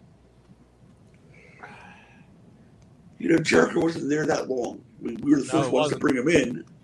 And I remember him working with uh, Pitbull too. And um, it was a four way dance. And Yeah, the four way it was a great match. Who was the four ways? Pitbull 2, Jericho, Scorpio. Oh gosh. Douglas. That's No, when that's so. when Francine turns on the Pitbulls. Dur- during the four way with Jericho. Yeah, Jer- Jericho was the TV champion, and he loses it to Douglas. I think that's his out. Okay. So again, he was, you know, we, we knew we saw something. We said, This guy's got, he's got a lot. I mean, He's, he's a hell of a hand, you know what I'm saying? But he wasn't there long enough for me to say it. I'm an ECW guy who made it big. Yeah. And Right. It's like me saying Steve Austin was an ECW guy, but he wasn't. He, we're just a transition for him in between one company to the next. Would you It consider was Nick- Heat Wave '96. Would- Yes. The guys are good. Would you consider Foley an ECW guy? Yeah, because he was there Yeah. for a couple years. Yeah. I mean, he was the kick, you know, the hardcore guy, the hardcore legend. Yeah. Uh, we we watched uh we watched one of those uh I don't know hidden treasures whatever the show is that WWE goes around and I guess Foley's one of the hosts now and uh you know for years he had long hair so now without his long hair you see his mangled ear and my kid asked me he goes what's wrong with his ear I go he lost it in Germany years ago which was funny because then I started telling him the stories about the I'm hardcore promos where he'd be like oh I have to read something let me put on my glasses oh they won't stay on because I'm hardcore how great was that turn? amazing. We thought it was any, we could not between Paul and I we're both very creative guys. We had no clue how to turn him. We knew he's he had run his course doing what he was doing.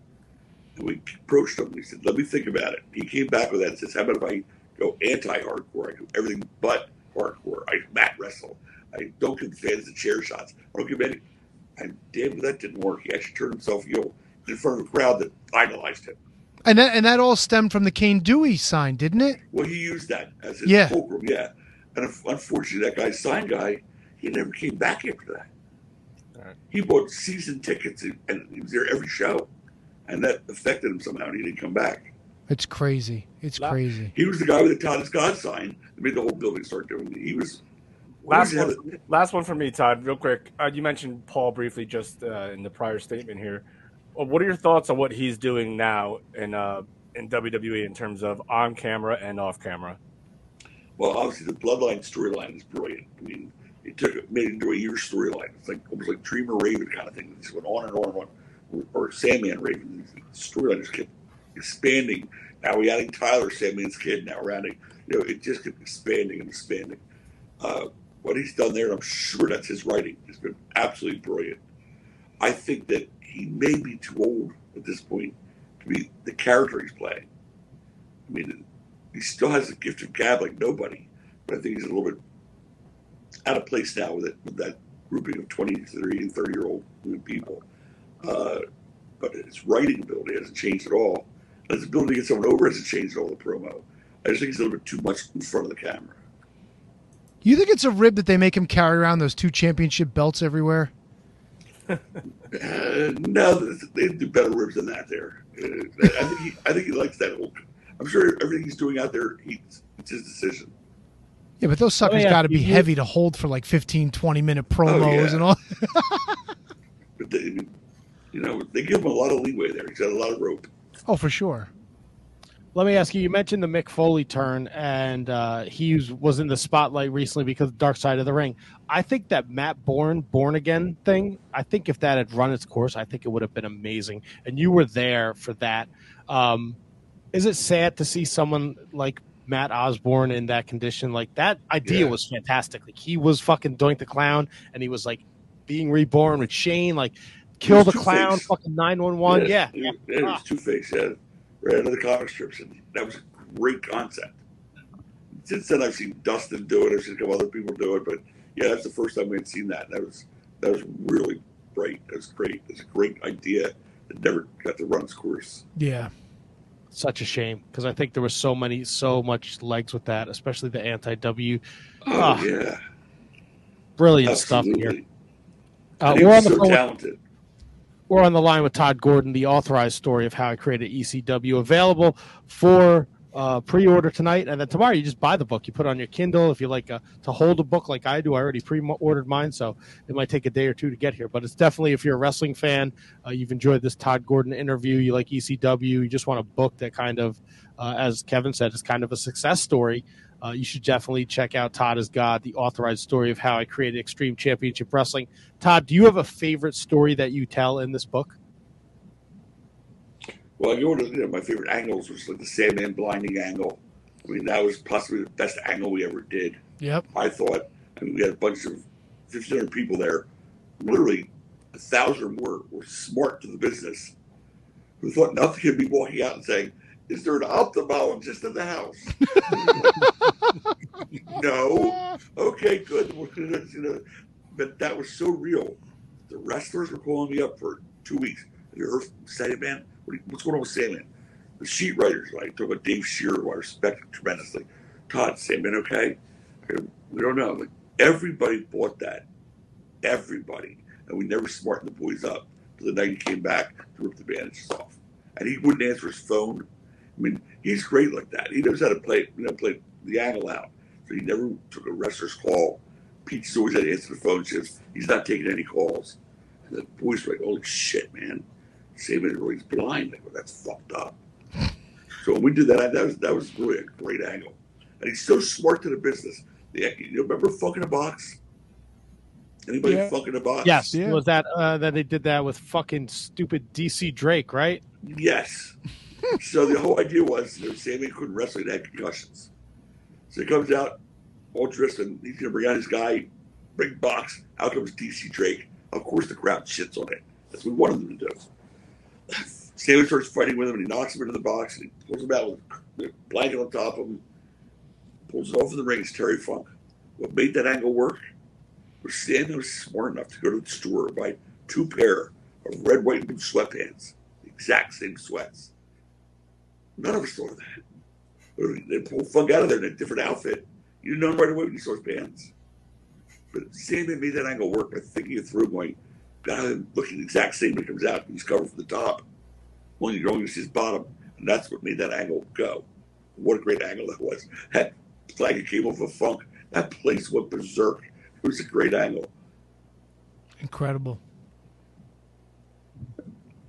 Absolutely incredible, Tod. This has been an unbelievable talk. Uh, I am super excited for this book to drop tomorrow. I can't wait to get my hands on it. I hope you enjoyed your time here. Guys, I had a blast here. I hope after the book comes out, you read it, we can do it again, discuss it. 100%. Hundred percent, Absolutely. Cool. absolutely. You guys, are, Tod you guys are a great show. Thanks so much. Oh, Tod, thank you, man. It was an absolute pleasure. I'm so glad we can make this work. And I'm again, I can't put over how excited I am for this book tomorrow. Thank you so Before I much. let you go, I got to ask. I ask everybody this question every time. Oh, we're Oh, on here the we show. go. Oh, no, Here it no. is. All right, Tod. Got to do it. When was the last time you shit your pants? Childhood? I, mean, I, I don't know. I couldn't tell you. Fair question. Certainly not the ring. That's what you're trying to get at now. No, ev- look, ev- look. Everyone's got a story. Some of the wrestlers maybe they make bad decisions in their uh, travel travel snacks.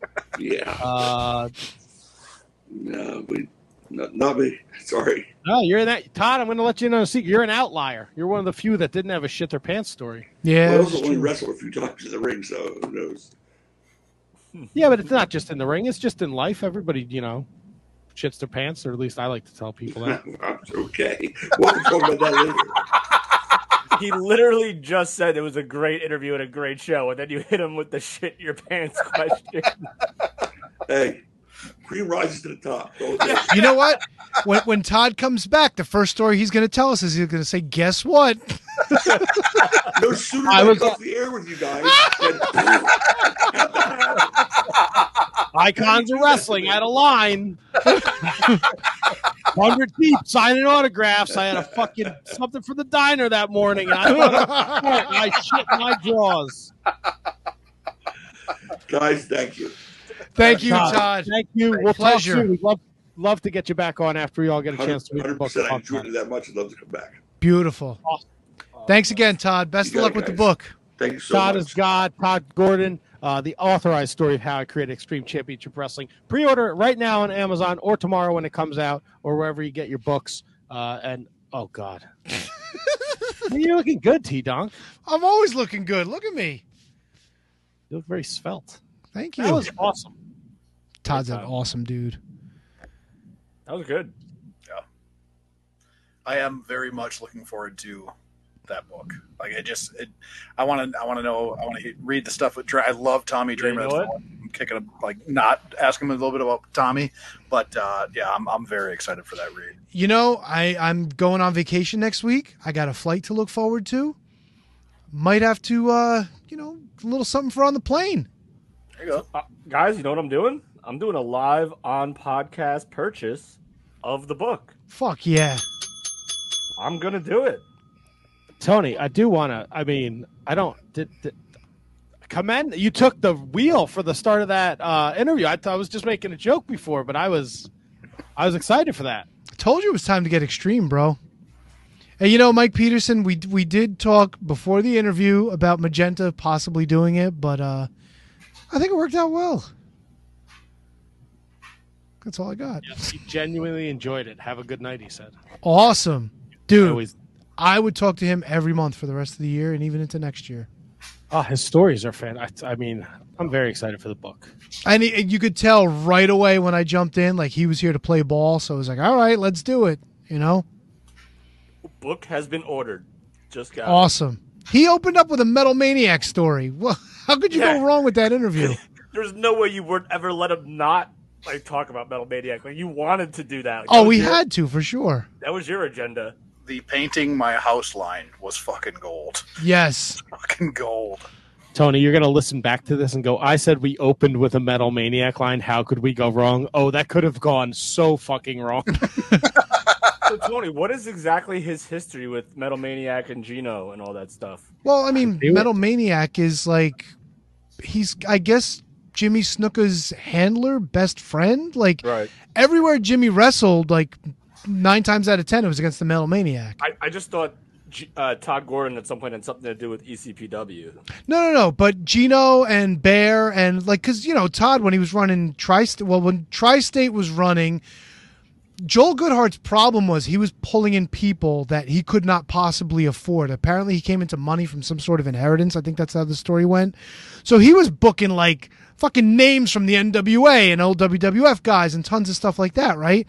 So then when when Tod came in, Tod started booking like all the local guys. So he started booking guys like you know the uh, Executioners and you know like guys like Gino and guys like the Tasmaniac and people like that. And he was able to bring in you know some folks like Terry Funk who he knew and Eddie Gilbert who he knew. So it was more of just like the beginnings of Eastern, where he was booking the local guys, and guys like Tito was available.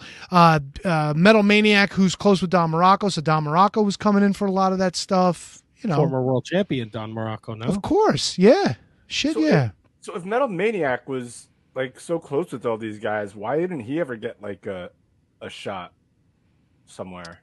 I think Metal it be- Maniac was probably just happy being a journeyman, being somebody that worked with Snuka. You know what I'm saying? Like follow Snuka in his later career. Like I said, most of the time he was wor- unless a promoter wanted him to work somebody else, he was bringing Metal Maniac with him. And those guys can put on a, a good match. Like they worked well together. They they should have. They worked together for years. You know.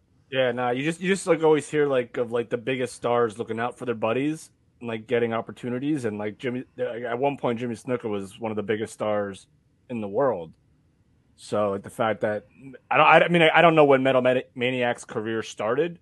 So like I don't know if like would he have been a wrestler at the time where Snuka was like peaking in the 80s? I'll and tell you right now. I don't know. I know for sure that when I was training up at uh, ECPW, he was already there and he was working with like a few of the younger guys here and there as well. So I would So, assume he had uh, started co- at some point before according that. to I'm sorry to cut you off, Tony. According good. to the Metal Maniac Cagematch, uh, he first started in 1992, Oh, okay. uh, and he actually was on a lot of the uh, Eastern Championship Wrestling shows in 1992 with wins over uh, Stevie Richards. There you go. Uh, uh, uh, lost by DQ. He did a couple of those to Tony Stetson. Okay. He lost to the Samoan Warrior, who was Samoa. Oh, not that's his birthplace. Jesus Christ, it's Alpha. it's not Alpha. It's fucking. It's fucking L.A. Smooth. What? Yeah. What's wrong with me? Rosie Jamal. no, LA Smooth is one of the like guys who never made it. Oh, But he's, he's, L.A. he's a, Smooth he's a is uh, that's Lloyd. Lloyd Yeah. Anoa'i. well, Lloyd, of course. That Lloyd. sounds Samoan to me. Uh, the Hell Riders. Hi, Riders. I'm Lloyd. I'm from the Isle of Samoa. Hello, Lloyd.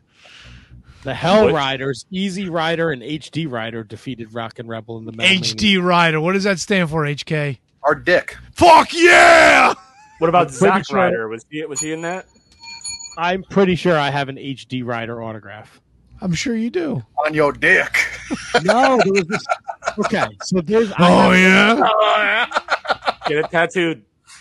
Back in the, the 90s, my father wor- used to work for uh, a water company. They were Yeah, and the, and the Ultimate Warrior used to work for PSE&G. No, asshole. Neither confirmed or denied. Um, he worked for this company, American Eagle Water Company. They were right in East Orange, and they they were the sponsors for uh, this thing called the Midland Run. And it was like some big event in the fucking middle of nowhere in a giant field, and you just we'd go with them, and they just like hand out fucking gallons of water. But at this thing, there were people signing autographs, like Bobby Thompson, Uncle Floyd, and then there were all these fucking wrestlers. I have a Misty Blue autograph, I have Fuck a yeah.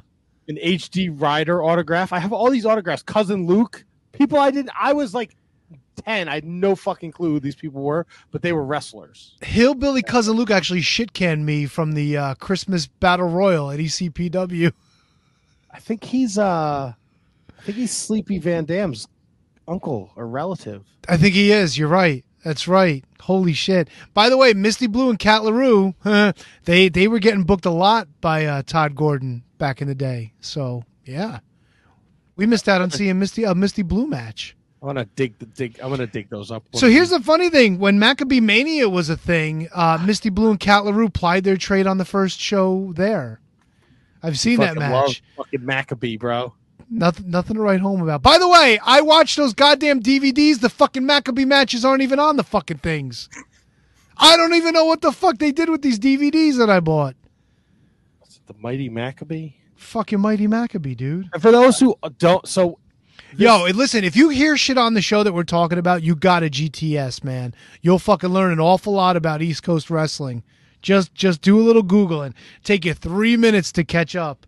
I mean, So we've told the, Mighty- stories about Maccabee Mania oh, fucking many times on the show. I'm sorry, Matt. Go ahead. No, you're good. He was like a money mark, and he would have these shows in his backyard, and he'd bring in like the Iron Sheik and all these fucking old wrestlers. But then the DVDs he would put in like they would put in like the dollar bins at all these fucking the Walmart, the Kmart. So you just walk in, you see Mighty Maccabee Wrestling for a buck on a DVD in like the late '90s. You're like, fuck yeah, I'm buying this, and this was a huge success for this dude. I spent 15 bucks on my two copies on eBay. They were brand new though, in fairness. But they did not have the Mighty Maccabee matches. I think I got the the discount versions of them. I even got robbed buying the fucking cut rate versions of the DVDs. They would do them in like our backyard. He did in like Livingston. yeah, no, the one was in his front yard in the fucking street. He put up one of them like 20 by 20 tents. And it was like people's grandmothers sitting in the front row. I think it was for some kid's birthday or bar mitzvah or some shit. And this fucking guy would dress up with the mask. He was the Mighty Maccabee and he'd beat up the Iron Sheik, you know. Because I guess Iran and Israel, I don't know. This is uh I found the show from uh March 1st, Ken Patera, 1990. friend of the show, was on those fucking things. Fuck him, that fucking asshole. This is uh Maccabee Mania 2 Electric Boogaloo. Shekel Slam. Shekel Slam? No way. Yes. No way. S H E K E L. Shekel. Yeah, we know what shekels are. Uh, this took place at the Livingston High School in Livingston, Livingston, New Jersey. 380 people jam packed the uh, auditorium. Uh, Devon Storm and Ace Darling worked that show, didn't they? yes, you fuck. You're so weird. How you know some of this shit? I love it. Dude, here they are. They were sold under the Grandmasters of Wrestling cover. So this one's got Ace Darling versus Dangerous Devon. I mean, Right, does it also have uh, the Iron Mike Sharp, King Kong Bundy double count out? yes, it's got that on here. It's got Metal Maniac versus Jimmy Superfly Snuka and so What? much more. 11 and a half minutes of gold. Bam Bam Bigelow, Nikolai Volkov, double DQ. Yep, right there. There it is. Doink right there. Clown, who was played by Mike Kalua, defeated uh, very young Steve Wait, was that Corino. is that King Kalua? That could very well be King Yes, Kalua. Yes. Fuck yeah. And then uh, the Mighty Maccabee with Ken Patera defeats the Iron Sheik with Ali Ben Shore and Yeah, Iron see- Mike Sharp.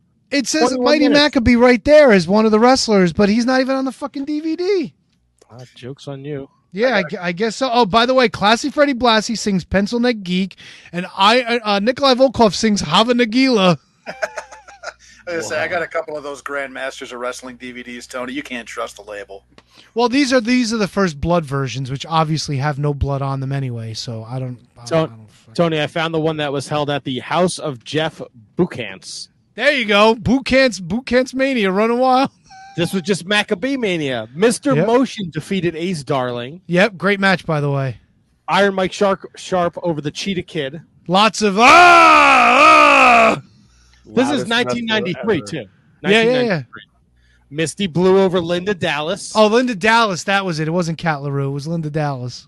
Nikolai Volkov Iron Sheik, double count out. Yeah, that that one's pretty good. Wait, they fought each other? yeah, Yeah. Dominic DeNucci over Johnny Hotbody. I don't think that was on the DVD. Baron von Raschke, Killer Kowalski. That double DQ. definitely was not on the DVD.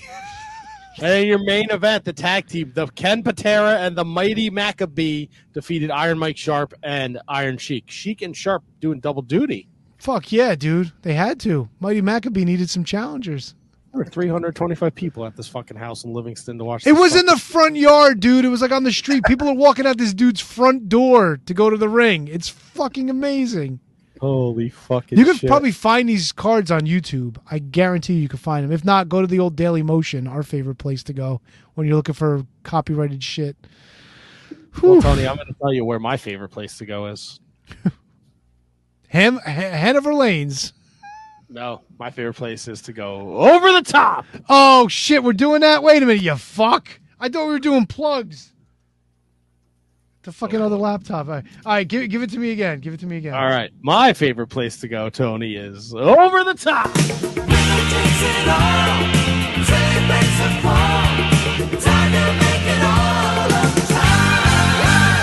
Woo! On Monday Night Raw, Gunther defeats Matt Riddle. Chelsea Green and Sonya Deville defeat Liv Morgan and Raquel Rodriguez to become your new women's tag team champions. Vikings rules tag team match. The Viking Raiders defeat Alpha Academy. Shayna Baszler defeats Nikki Cross. Bronson Reed defeats Shinsuke Nakamura via DQ. And Kevin Owens and Sami Zayn defeat the Judgment Day on SmackDown. Rey Mysterio defeats Cameron Grimes, LA Knight, and Sheamus in the United States Invitational four way. Charlotte Flair defeats IYO SKY. Santos Escobar defeats Austin Theory. And Dominic Mysterio defeats Butch. NXT, Dragon Lee and Nathan Frazer defeat Angel Garza and Humberto Carrillo. Kiana James defeats Gigi Nolan. Oh, yeah. Bronco Nima and Lucian Price defeat Axiom and Scrypts. Thea Hail defeats Electric Lopez. Oro Mensah defeats Eddy Thorpe. And Dominic Mysterio defeats Wes Lee to become your new WWE NXT North American Hey, champion. you missed the you missed the tag team elimination match. He didn't read the new notes. That Oh, was- hot Yeah. hot assault. Chesty LaRue and Felicia McCrevis defeated the Flying Benelli sisters, Benelli one and two. Gotcha. And the uh, the O'Gearys were the special enforcers on the outside. Tony, take me over the top. If I were a female wrestler predisposed to shitting my pants, my name would probably be Kayla Sharts. Kayla Sharts. I see what you did there. And the irony of that is that over on AEW Dynamite, Jack Perry defeated Hook to become the brand new FTW uh, world champion. Dr. Britt Baker, DMD, defeated Kayla, Kayla Sparks. Sharts. Oh, Sparks, sorry. Uh, the Blind Eliminator Tag Team Tournament final match, Adam Cole and MJF defeated the Jericho Appreciation Society, Daniel Garcia and Sammy Guevara. In Blood and Guts, the Golden Elite, Adam Page, Kenny Omega, Kota Ibushi, Matt and Nick Jackson defeated the Blackpool Combat Club, Claudio Castagnoli's, Jon Moxley, uh, Wheeler Yuta, Moxley. Takeshita, and Pac. Over on Rampage, the AEW TNT number one contenders Royal Rampage match. Darby Allin won. He beat a bunch of dudes. Billy Gunn the acclaimed defeated uh, QTV, Aaron Solo, Johnny TV, and QT Marshall. Then Billy Gunn, uh, he did something else on Collision, and I'm going to talk about that too. On AEW TBS title uh, match, Kris Statlander defeated Marina Shafir. Overall Collision, that took place right here in Newark, New Jersey, home of XPW. Uh, Bullet Club Gold, Jay White and Juice Robinson uh, defeated Action Andretti and Darius Martin. Miro defeated Nick Comoroto. The House of Black defeated Billy Gunn and the acclaimed. Glun. Billy Gunn, Billy Gunn did his best Damian Dragon impersonation.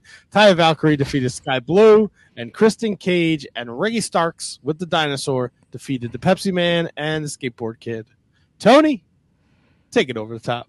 Humans are prolific shedders with about 600,000 particles of skin flaking off every hour. By age 70, humans lose an average of 105 pounds of skin. This means the average wrestling fan would have to live to be about 280 to get to a healthy weight. Yowza. All right. Well, why don't you guys take a walk with me, if you will? And let's, let's head, head on over to Impact Wrestling, where Rich Swann and Sami Callihan defeat the Good Hands, Jason Hotch and John Skyler. Jake Something making his return at uh, at the pay per view and now f- defeats Kevin Knight. Uh, Courtney The black Rush. one. De- oh God. Yeah, read it like Defeats you wrote Savannah Evans. Dirty Dango defeats Santino Marella in his first match back in a very long time. Impact World Tag Team title match, Subculture Flash Morgan, Webster and Mark Andrews defeat ABC, that is Chris Bay Bay and Ace Austin. Tony, take me over the top. You guys are going to really fucking hate this one. Gray Rape David Starr has more Meltzer rated five star matches than Kurt Angle. Oh, it's true. October 26, 2019. David Starr versus apparently WWE star Jordan Devlin for Over the Top Wrestling's fifth anniversary show. Yikes. The, uh, before I just want to I just want to show some some love for the chat. Uh, Brendan Haney, uh, nothing comes out of Hearts. I can't believe we're doing Kayla this dirty. On NWA Power. I think if she falls and hurts her ass, she'd be called Kayla Smarts. Oh, that is yeah, smart. On NWA Power, Colby Corino defeats Alex Taylor. Uh, Thom Latimer defeats Maria Pardua. Pardua? Mario, Mario, you fucking dolt. Maria, Oh. Maria. Yeah, I'm the, all right, Billy Glunn. Listen to that. Hey, hey, I got to take my Castagnolis. shots when I can. All right. Daisy Kill and Dallas defeat Magic Inc., the Fixers. defeat the Spectaculars. Kenzie Paige defeats Samantha Starr. Tony, over the top, me babe.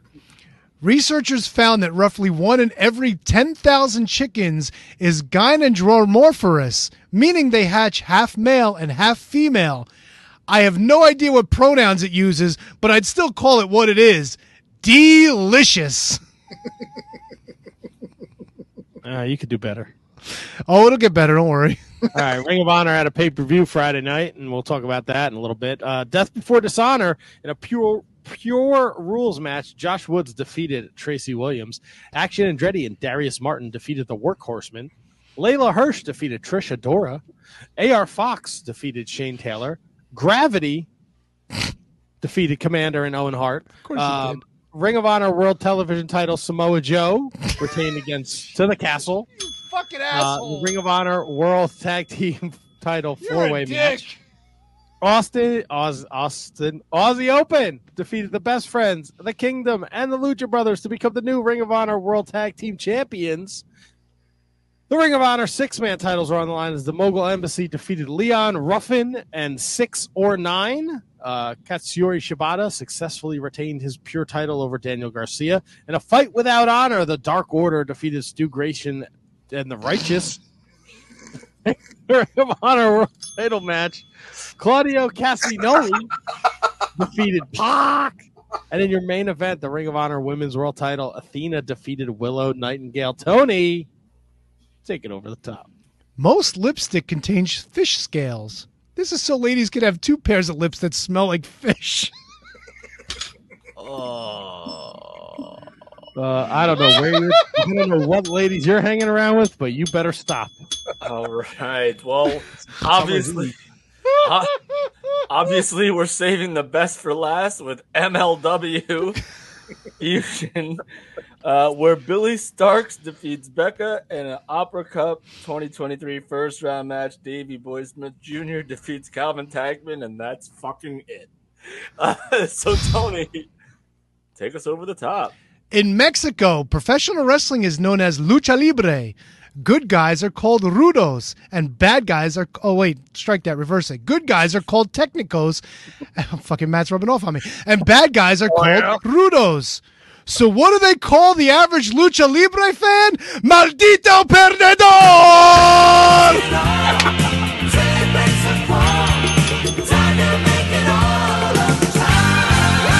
We are bilingual here on the Shining Wizards. Yeah, when we get that chart chartable digest and we were spiking in Mexico, I'll know why. Fuck yeah, dude. Maldito perdedor.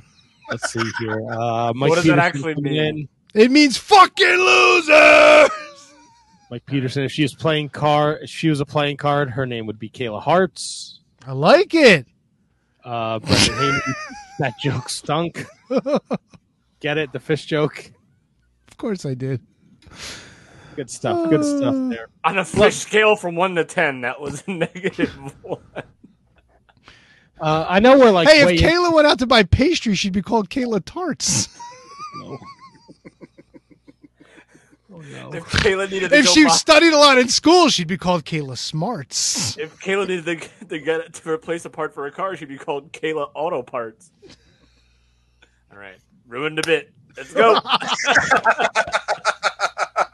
We uh Ooh, if she liked to drink some beers and throw some pointy things, she'd be called Kayla Darts. Yeah, that sucked too. at least I, at least I wasn't the last one. Well, it's funnier when it's a porn star altogether. Really, that's that's, that's the lesson here. Yes. we uh I, I told a story at the beginning of the show, and I know we're deep in the show, but how are you guys doing? You're great. You're fantastic. I, th- I mean, I can't speak for them, but I'm doing aces magaces, baby. Yeah, doing fantasticals. I don't know. Uh, Yeah. Yeah, I've had a great week since last we talked. yeah. Ha- now, uh, I'm glad you said that, Kevin, because your uh, your text messages on Saturday would indicate that the purchase of AEW's Fight Forever. those texts would say other. They said you did not have a great. You're not doing great. Hey, hey, I had a great week. I got a couple of new tattoos, always a positive thing. And then f- Friday, I downloaded Fight Forever and wasted uh, about eighty-five bucks. Now, why did you go for the uh, the the big the big extra package? Well, because you're gonna get it sooner or later, anyways. Just Fuck yeah. twenty five dollars. Just do it now. Get the whole fucking pass and all that kind of shit. Which now I wish I wouldn't have got any of it, but neither here Is nor really that bad? The game fucking sucks. It fucking sucks. What kind of standards do you hold video games to, though? I don't know what that question even fucking means. Like, I mean, you're the only person that I've heard that said that it absolutely blows. Oh, okay, so I I I burned pretty much all of Saturday playing the game, uh, and I burned some of Sunday playing it too because I'm trying to find a spot in which I enjoy it. This the story mode is garbage. It's just fucking garbage. If I got to know about Big Doe in DC again, I'm probably slit my fucking wrists. You don't have to wait. You don't have to go out and eat every time. No, you don't have to, but if that little fucking thing says you better go there because something's happening, you better fucking go there because something's happening. And I got to take another fucking goddamn picture with Sting on the beach. Sting. Sting on the, or like when you're in Austin, they're like, oh, well, this. This isn't so good anymore, but but now it's an art installation. Woo! The fucking storylines are so bad. The storylines are so fucking bad. Matt, do you have the game? I do. So, what are your thoughts on the game? Oh, he loves it. Uh, like the gameplay, I enjoy very much because it's much like an N64 model. What is that? Your eyes just got giant like saucers. Please share. Rem- okay, so go back and remember the N64. I think there was more moves on the N64 game than there is on this game. Now, have you? They had to make room for all the locations that you can go eat at. All the extra bullshit, and they're like, have you have you gone and created a wrestle and or have you customized your moves because you can in the story mode you can go in and change your wrestlers finishers and as you uh accumulate points in different levels you can unlock more moves hmm "Yeah, I know. I've been playing the fucking game. I know. okay Yeah, it's trash. It's trash. Did you wish you picked up lawn mowing simulator like you texted us? Yeah, I'm, I'm thinking that that would have been more enjoyable. I think. All right, I got. All right, I got to ask you. I got to ask you. oh, MB, don't disappoint me, babe. Don't do that to me. Did That's you? versus taking the random pictures with the wrestlers in the storyline mode is the best part i didn't mean Well, to cut you off fucking photography simulating game. Did you enjoy? Wrestling game. Did you enjoy your jumbo slice at Long Doe in DC? You're goddamn right. I had a jump. Bro, if you if you're not playing this game to eat a jumbo slice from fucking Long Doe, you're doing the fucking little- you're doing little- life wrong, bro.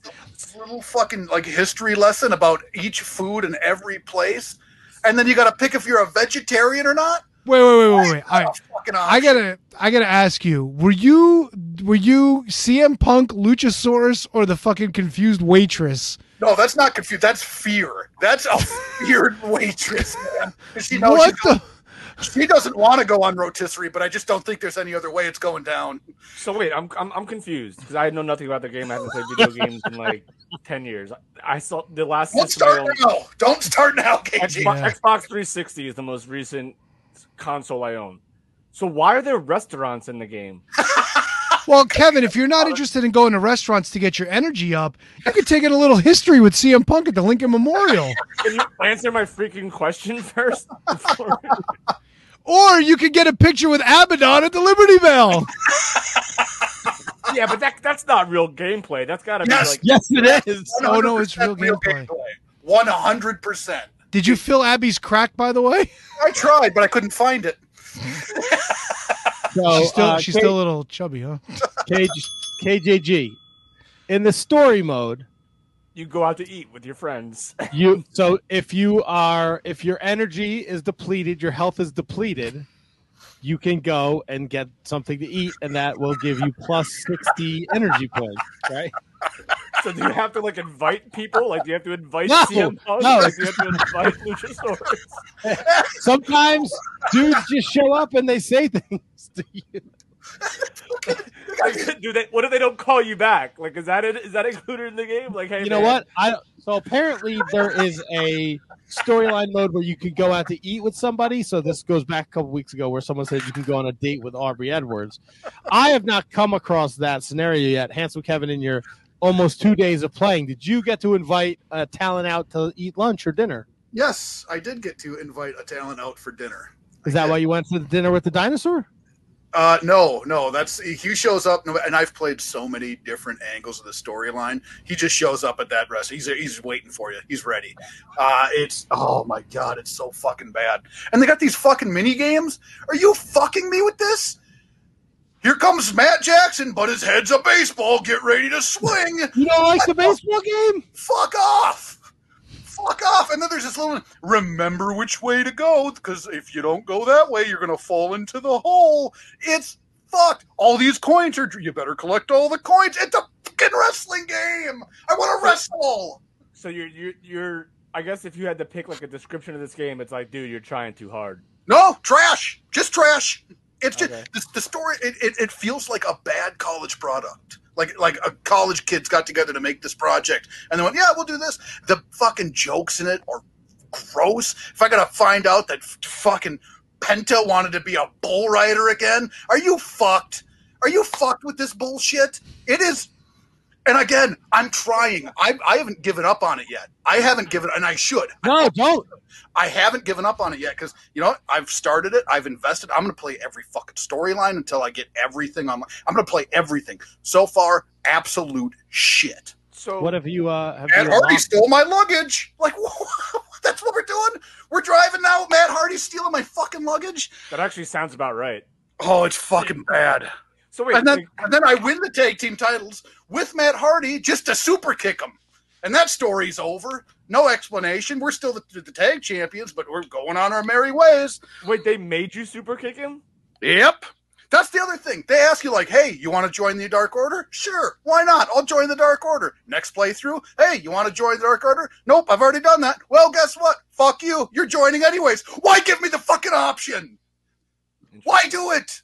So how is like the actual like? Can you just like choose like to like? Do you think it's better? Do you think it would be better if like you were playing with other people as opposed to just the storyline mode? I hope nobody else plays this game, Kevin. It's trash. oh man, oh boy. It's trash. Have you? Have you tried online? I have not tried online yet. I have not. Have not. you tried? Have you just done? Have you done? Uh, have you done the barbed wire exploding death match? Yeah, I had to. I was forced into it. It sucked.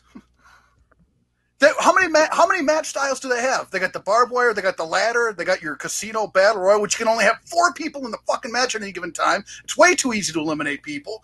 It's bad, man. It's bad. And you know what? It's really fucking easy to tag and getting it out of the ring too. That's on you, buddy boy. That's I've easy. never look. I never said I was an expert. Oh man. Uh, just just to let people know, if you want to get it at a bit of a discount, you can go to cdkeys.com. Uh, dot com. Uh, they're not a sponsor, but I usually buy some stuff there. You get a, they have like eight or nine dollars off on the Xbox version. You can get the PC version for about seven bucks off. Uh, oh, that's the Elite Edition. The Elite Edition is actually only fifty four dollars on CD Keys for for your PC. So Does that come with professional malfeasance? It's The elite. so bad. Oh, all right. Oh come on, man, that was good. I know. I'm just I'm confused now. Um, you can actually get it for PC the the regular version for like thirty seven bucks. Yeah, save a couple of bucks if you want to get it from there. There You know what else they fucking add in this game? Uh, So the entrances are shit. The entrances are absolute shit.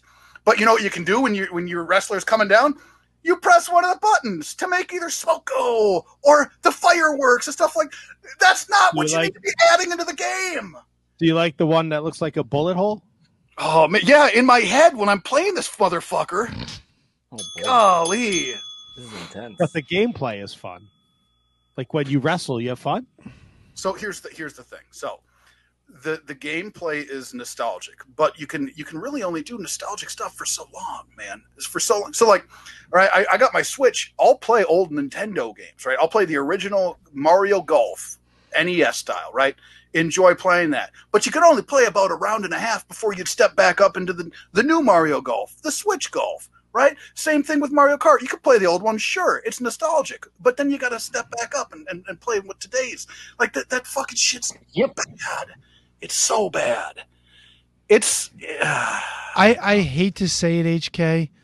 Your review's making me want to buy the fucking game. Yeah. Yeah, probably just to, like I hope I, Tony for you. I hope you do because I need somebody to share this misery with. You got Matt. Yeah, he I, loves uh, it. He's fucking got a boner over this pile of shit. I enjoyed it. Uh, the look, uh, I've only I ha- and I don't have a ton of time to play it, so I've only played it. I went once through with Lance Archer. Now I'm going through with Adam Page, but I haven't finished. You picked the What? worst characters to play this game with. Who should you have picked? Well, if You, you, should uh, have picked a female. Like you should have been Yuka Sakazaki. Oh, I don't want to. Yeah. There's not enough females in the fucking game. Hey, HK, would the game be better if you get the Kenny Omega storyline with, say, like a blow up doll? Yeah, that'd be fucking great. No, Tony, no. Oh, Go- golly, man. Golly. What if, what if, uh, is Michael Nakazawa in it? No, he. Uh, no, no, he's not. See, because you get the fucking Concho storyline going where they're fucking diddle each other in the There- there's holes. only like 40 guys that come standard with the game. 44 guys or something like that. They got a roster of 6,000 people. And Alex. Re- Alex Reynolds isn't even in the game, is he? No, no, he's not. But guess Yeah. what? You can press a button to pick what pyro you want to go off when your superstars come into the ring. Fuck off. That's Fuck a shame. off. Evil Uno, John Silver are in the game. Alex Reynolds is not. That's a fucking shame. Mike Peterson says, "Grow a sack and play as your created character." It's Mike Peterson, guys. He got some stones. He yeah. Also says H- HK is the number one uh, seed in the fight forever G1. Uh, Lisa checking in. Sounds like an episode of Dynamite. I thought that while I was playing it. I- Yeah, she ain't wrong. Scott George. So Vince is booking this game. Oh my God, Brendan's fucking crushing it. Brendan Haney. Uh, Jeff Hardy steals your luck as his for drugs. Unlock that mini game. Oh, you think there's you think there's shit like hot coffee, like you can play and like you get like a nude scene with like one of the wrestlers?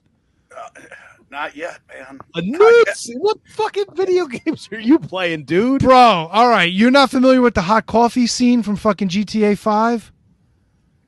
No. You need No. to GT. You need to GTS. Yeah, there's like there was like they got sued over it and they had to fucking pay out a lot Wait, of money. You said GTA and then you said GTS. What's the difference? I need to go to GTS is Google that shit if you don't know what it is. because in GTS says, GTA 5 means fucking go to sleep, dude. Come on. No, fuck that guy. Um, we're not supposed to like him anyway. Boo. Um, so yeah, so GTA Five had a hidden scene where it was like the main dude like banged some some whore, and it was like full everything, and they got in trouble for it, and they got sued, and they got penalized, and they had to fucking pay a lot of money and put in a patch and all this shit. Yeah, Full everything. fuck Fucking yeah, dude. Video game boobs and bush. That's what you're. That's what you're into. Yeah, B and B baby. You wouldn't want to see Aubrey's uh down there main, No, I want to wrestle. like the unmain You're not main. doing it on this fucking game. Hey, Yeah, we we gotta go- we gotta dodge holes and collect coins. Woohoo! This is Oh, fight forever, motherfuckers. It's so it's so fucking bad. It's- Dude, how long until we get crossover matches and fucking mini games on AEW TV? How great would it be if coins started dropping from the ceiling and like eight of your favorite AEW fucking wrestlers are trying to collect them? when are we getting AEW Hunger Games instead of fucking Football Frenzy or whatever they fucking do? Oh, oh, uh, I don't know. So, Matt, Matt, have you you've not played any of the the, the lady storylines to this point? No, I've not played any of the lady storylines. Oh, Speak- speaking of lady storylines, Woohoo! Good evening, my lady. Don't do it. that was quite the development. What? Huh? What just happened? Give me a kiss. You just came home. oh, gotcha. Hi, Ray. Hello. You want to put the headphones on, you want to talk to them? Please. Story don't. mode. there you go. Now that's a development. Fuck yeah, two of them. On, They develop quite nicely, if I would do say so. Oh yeah, well that I'm not gonna say that. We're at the Stadium Stampede. That's what I mean. D- d- Can you play Stadium Stampede? Uh, if you have, I ha- I I haven't yet. I think you I can. haven't yet. It's supposed to be something that's coming. Coming. oh, well, yeah. Yeah. well, It. Everyone in the chat says hello. he says hi, everybody. All right. it's it's All right. uh, it's it's so, so so far it's it's it's really just a it's just a horrible horrible What you don't want to uh, do like a hundred exhibition matches to unlock Owen Hart? I, I, I Matt I when I get a game I, I play the shit out of it I will unlock everything I I will play every story I will do this game I will I will dominate I'll I'll get everything but I'm Oh. gonna fucking hate every second of it Oh. We should. uh Do you know how the Twitch works? Maybe you should stream it on uh the Wizards Twitch. That's thing, right? Ooh. I, I do not know how the I've ne- never been on Twitch. I'm not familiar with it. It And there's no cross platform, right? Like, so if I get this for like PlayStation, I can't play against you. Correct. Uh, Not yet. okay, gotcha. I have that part I wasn't sure. Yeah. So My fucking- understanding is that they're going to be. There's things that they said they were going to do that when the game came out, it doesn't do like cross-platform, but they're going to fix that. They were too busy visiting the Liberty Bell for authentic photographs for digitization. You don't like when you go and you look at the lakes and then Abaddon jumps out of the bushes. No, you know what they, you know what they did on Raw? They threw people in the lake. That's what they did. They didn't fucking stand there and take pictures, hold hands, look at the sky. Why? I want uh handsome Kevin. I want you if you can. Maybe you have some free time. If you could share all your uh you can share all your pictures that you take. Okay. You, Yeah. Oh, fucking you could do that on social media so we could all have a good laugh. On one time, I'm fucking like uh, they're like, I'm, "You're in Minnesota." I was like, "Sweet, I'm gonna check out the food. What food is representing the state in which I hail? What what sites are we going to see? What do they Pizza. Lake Winnebagosh, and who co- shows up? Aubrey. Aubrey, get the fuck out of my state. All right, just fucking go. And what they do don't they have say? horses in Minnesota. That, well, uh, they're here, but Well, Juicy Lucy. the, the juicy Lucy. That's that's the food. Unless That's you're the burger, right? unless Oh you, yeah, unless you pick vegetarian, then it's fried pickles. and poop. I like fried pickles. Oh, I said that. Yeah, You don't like fried pickles? I I love fried pickles. I No, but how do you go from loosey goosey to fried pickles? because I, I, Lucy. I picked vegetarian, Tony, because you have to have that option. Because there's completely different meals at every fucking restaurant you go if you pick vegetarian or non-vegetarian. Is there a gluten free option? Oh my god, you, I, I probably. I just I can't. I I'm so frustrated in the shit that's in this game and the shit that's not in this game. It's it's miserable. It's absolutely they missed. It's a miss. Let's talk about something that was a hit. All right. Dark Side of the Ring this week. Oh no. Did you guys catch the Abdul the Butcher episode? Yep. All right. First off, Tony, my question to you. Can he read and write or can he not read and write? Oh, he could fucking read for sure. I don't know about writing so good, but he could definitely read. when your best friend and Mick Foley go, I don't know about that one. He was trying to ignore it, hoping it would go away. He's like, ah, it's Canada. Who gives a shit about Canada? That's what that was. Neither one of them is a fucking strike that. Um, they're both pieces of shit. Yes. Him and fucking Hannibal. Bro, I can't 'Cause I completely- opened with that. I completely forgot about that whole referee massacre shit. And I was like, "Oh, that's right. This motherfucker did that too." So I don't feel I don't feel fucking bad for either one of them. Tony Atlas fucking defending Abby for using the fucking blade on himself and then somebody else though. Fuck off, dude. Dude, No, motherfucker's been stomped on too many times. I agree. I think the Devon Hannibal cat that guy's a piece of shit. But Yep. He didn't ask for Abby to gig him, so like he, that's kind of unfortunate. Like he's at the end of the day, Hannibal's a piece of shit. But going into that with the WWE contract in hand, he didn't ask for Abby to gig him, and essentially Abby costed him a job at the fucking WWE, and that sucks regardless at the end of the day that the Hannibal dude is a piece of shit when he attacks his referee in 2019. Fair enough. However, it just it's it's one story in a long line of stories who people who get signed to the WWE and then fucking do stupidity before they report. Why are you in a match with Abdul the Butcher before you're going off to WWE land to have a fucking fantastic career potentially? Why? Uh, see, I I would have to look up and see because see what the time frame is when when that gigging happens and when he gets signed because he doesn't know he has Hep C until he goes for his physical.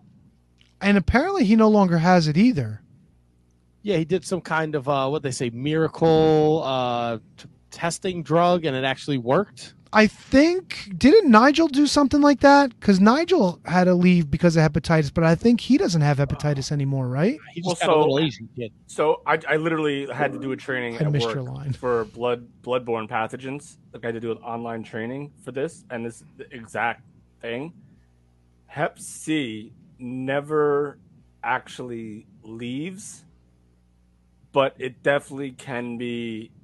Ah, God, I might I might be making this up, but I definitely just did the training uh, for it, and Hep C like never like goes away. It's just like it's almost kind of like like HIV in that sense. Like undetectable at some point. Yeah, it, it, it, it can be undetectable, um, but uh, it it never actually goes away, as far as I know, and it could always stay in you, and it could eventually affect your liver and could affect other fun- other you know organs and and your blood and all that shit.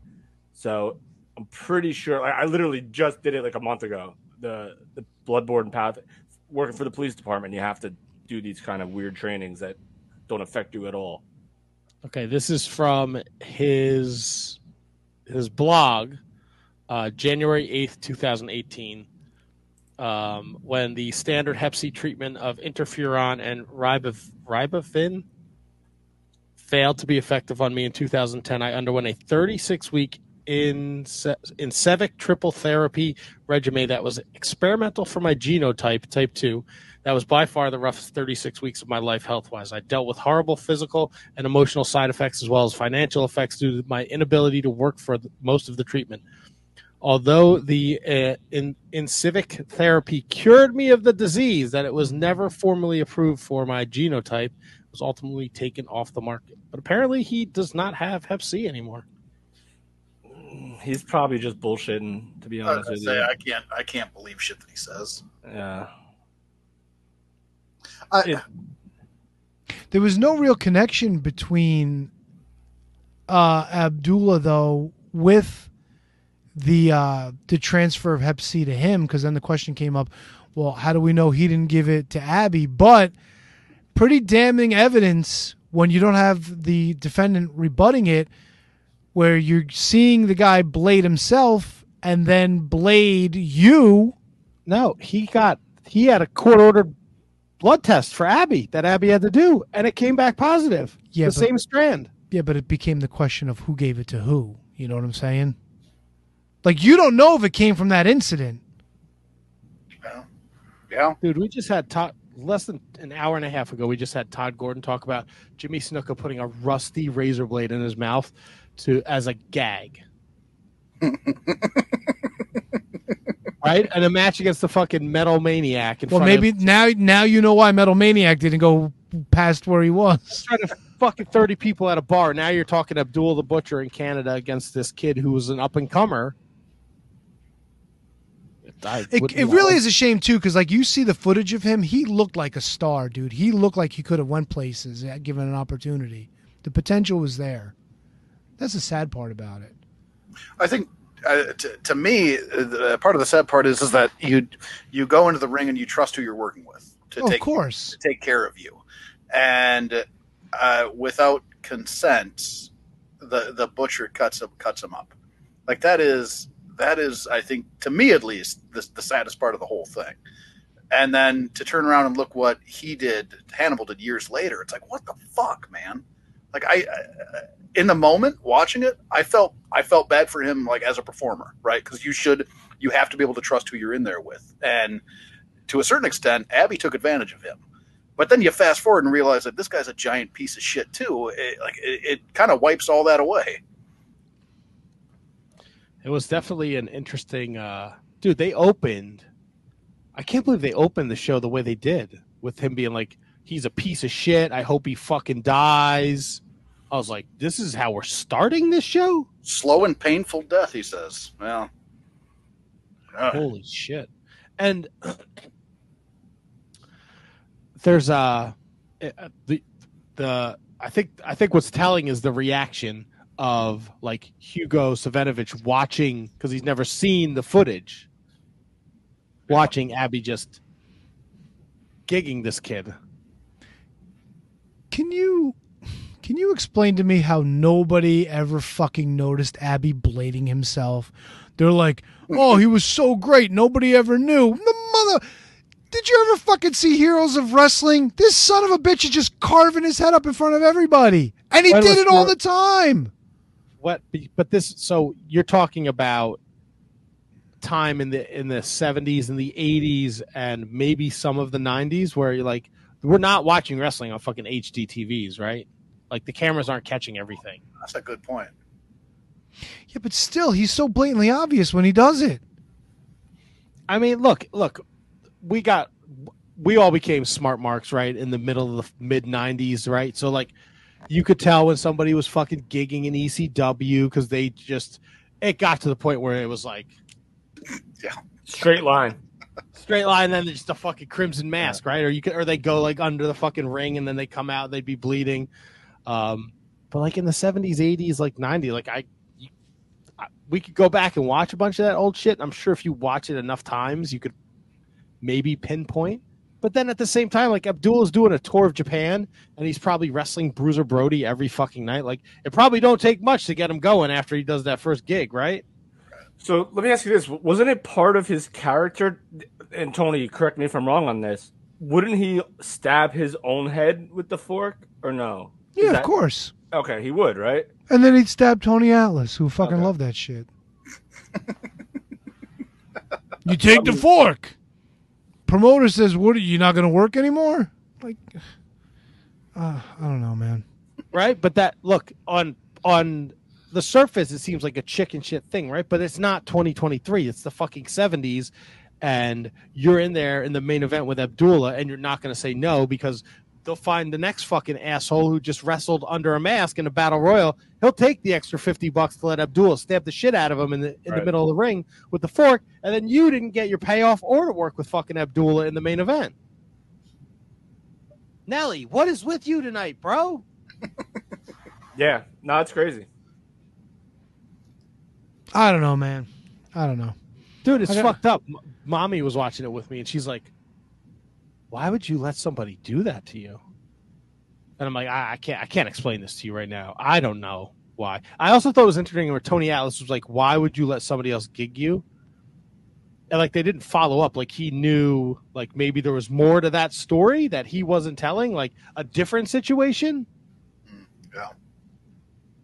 Could Well, be. this kind of this kind of reminds me of the uh, New Jack uh, like mass transit scenario, right? Like, why would you let New Jack gig you if you won the gig? Gig yourself, right? Or no? That guy was a kid. He didn't know what the fuck he was doing. He figured New Jack's good with a blade. I don't know. oh, okay. All right, that makes sense actually. Well, like, it really, you're- you it really doesn't with hindsight, to be honest. No, no, you. it doesn't. It doesn't make sense in terms of how the whole thing went down, but it makes sense that like if New Jack may have said to him, "Trust me, I got this," or if Mass Transit said to New Jack, "I trust you with the blade," then that's that's a different story altogether. I think the story is they approached him about doing it. Like if you're not, and the kid kind of like blew them off. No, the Like- kid didn't want. The kid had some spots he wanted New Jack to do, and then he said he wanted to get. According to New Jack, the kid said he wanted to get some color, but didn't know how to do it. So he asked New Jack. yeah, to do like it. he was like he came in and he was like, "I'm going to tell you how this match is going to be," and New Jack was like, "The fuck you are, fat boy." And New Jack said he wanted me to, to, to cut him. He goes, he didn't say this big or this big. so I cut him, and he bled a lot. That's his fucking line. Makes me laugh every. now, what's time. tomorrow's Bam Bam, right? Yeah. Oh, is it? Yeah. Should be interesting. Yeah. Yeah, some someone on I think maybe it's the Dark Side. Someone on Twitter was sharing like photos of him from like the Asbury Press when he was a high school wrestler. Bro, he looks so fucking weird with hair. Yeah, Yes, he does. Because he has like big fucking curly hair and he's like 16. He's the size of a fucking horse. Yeah. I'm gonna have to binge these tomorrow because I haven't even seen the Adrian Adonis one yet, so I gotta go through both of them tomorrow before bed. Yeah, I There think was a he- lot of coke talk in the Adrian Adonis one. Oh, of course there was. I I think the Adonis one was was one of the best. So far, so far, yeah. I am Well, looking forward to the, the Bam Bam and the, the Marty one. I think is going to be Yeah, that's going to be a watch. those two like really piqued my interest. Bam Bam and Marty. Like Adrian Adonis doesn't really do anything for me, but like the more I think about it, like I, I do kind of want to. I do want to watch it, and I will watch that, and I will watch Abdullah just because of the conversation that we just had right now. It's kind of like piquing my interest a whole lot. So I may binge watch that tomorrow at work while I don't do work. that boy. Yeah, That's right. Is there uh I, I don't I know we we're trying not to run marathon shows. Is there anything from this week in wrestling that you guys want to talk about before we do our PWI rankings? uh, Well, do we got to do we got to talk about picks? Look, I'll be fully transparent with you. I didn't get I haven't had a chance to watch the pay-per-view yet. We can go over the picks. Uh, just a quick note, since it's a downer, uh, Rick Scaia passed away a couple days ago. Uh, known from early wrestling uh, internet website, The News from Dayton. He was a student in uh, Ohio, lived in Ohio. Uh, started his own newsletter, uh, leaned heavily on uh, very early stuff from Bryan Alvarez, would do, would do a lot of reporting, secondhand reporting. Um, involved with WrestleManiacs, uh, which became Online Onslaught, which was signed to CBS Sports for a couple of years in the late 90s and uh, the early 2000s. And unfortunately, he had a terrible cancer. As a matter of fact, in 2020, just around the pandemic time starting, um, he was having a hard time finding a provider to host the website, so it kind of went dormant and he got sick and it just never came back. But one of the original OGs of the uh, rec.sport Pro Wrestling uh, message boards, one of the guys that came up uh, around the same time was like Scott Keith and Mikasa and uh, a lot of those guys like Bagpipe Report all around the same time. A fucking legend, dude, and he was only 49. He was he was my age. No longer with us, but one of the true pioneers of internet wrestling. I mean, it's fucking sad, dude. We're losing a lot of those guys young. It's a shame. Who we, we lost Larry Csonka a couple years ago too. One of the newer guys, you know. It's rough, man. Like like my interview with Scott Keith is still one of my favorite interviews, just because like I know the history that goes in with where a lot of these guys came up from and how they all kind of found each other, and you know they were the wrestling community, bef- you know the the beginnings of the internet wrestling community. All right. R.I.P. Baby. Yeah, Um. So before we Matt, so you said you didn't watch the pay per view. I actually did watch it. All right. So I don't know. Did you do you know that? Did you obviously we just mentioned the results in over the top, but are you okay with me discussing how I thought about some of the things? Absolutely. Let's chop it up. So Ring of Honor did uh, Death Before Dishonor Friday night from Trenton, New Jersey. That's right, Trenton people. fuck yeah, the home of the home of the pork roll. Home of the Thunder. That's right. So I thought, I thought Matt. I don't watch Ring of Honor weekly, but I'll tell you right now, that pay per view to me freaking ruled. Like, absolutely ruled. And I, I enjoyed watching it. I enjoyed watching every second of it, just about. Um, uh, I think my match of the night, if I had to pick one right off the top, would it actually be the Dark Order versus the Righteous?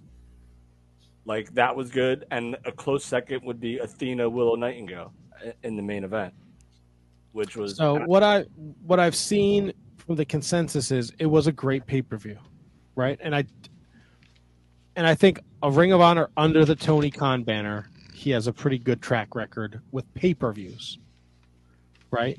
They're good shows. We've got we got the Briscoe FTR trilogy on that on on the Ring of Honor pay per views last year. Um, and I don't doubt it, Kevin. I, I will, you know, I'd love to say I, I'll find time, but I, I I'll try to find time because I I am interested to see the show. My problem is the weekly TV, right? You like, you know, two years ago I wasn't missing Ring of Honor pay per view, right? I was trying to go if it was in Baltimore. I was ordering it and making sure I watched it. The Ring of Honor TV product, we talked about this a couple weeks ago, does nothing for me because it's like dark elevation. I don't want to see fucking uh the fucking righteous beat uh Tony, Handsome Kevin, and me in a fucking six man tag match. I just don't care. right. It does nothing for me. I want you to tell me fucking stories that I can get invested in. Like, look, I bet the tag match was great, but you fucking announced it like Monday night when we were done with the show. They're like, "Oh, four way for the tag titles." Like, let's uh-huh. just throw this out there into the universe. Like, there's nothing to it. There's no story. It's just fucking eight guys, and I'm I bet they had a great match. But if I want to watch PWG, I'll fucking order the DVDs. So a lot of this show, believe it or not, and it this is the only thing that kind of makes me mad, is that like they did like so like they showcased the best friends a lot on this episode. Like they had they were in that match. Trent Beretta got his eye freaking totally busted open. They make a save um, eh, later on in the show, but it's essentially just to promote Dynamite. Like, cause like they just announced all the matches, and they're like, well, they're, now they're gonna have like a three way tag team match, like on Dynamite. So like it's essentially just which is the only thing that bothered me about the show is that they couldn't just let this stand alone by itself.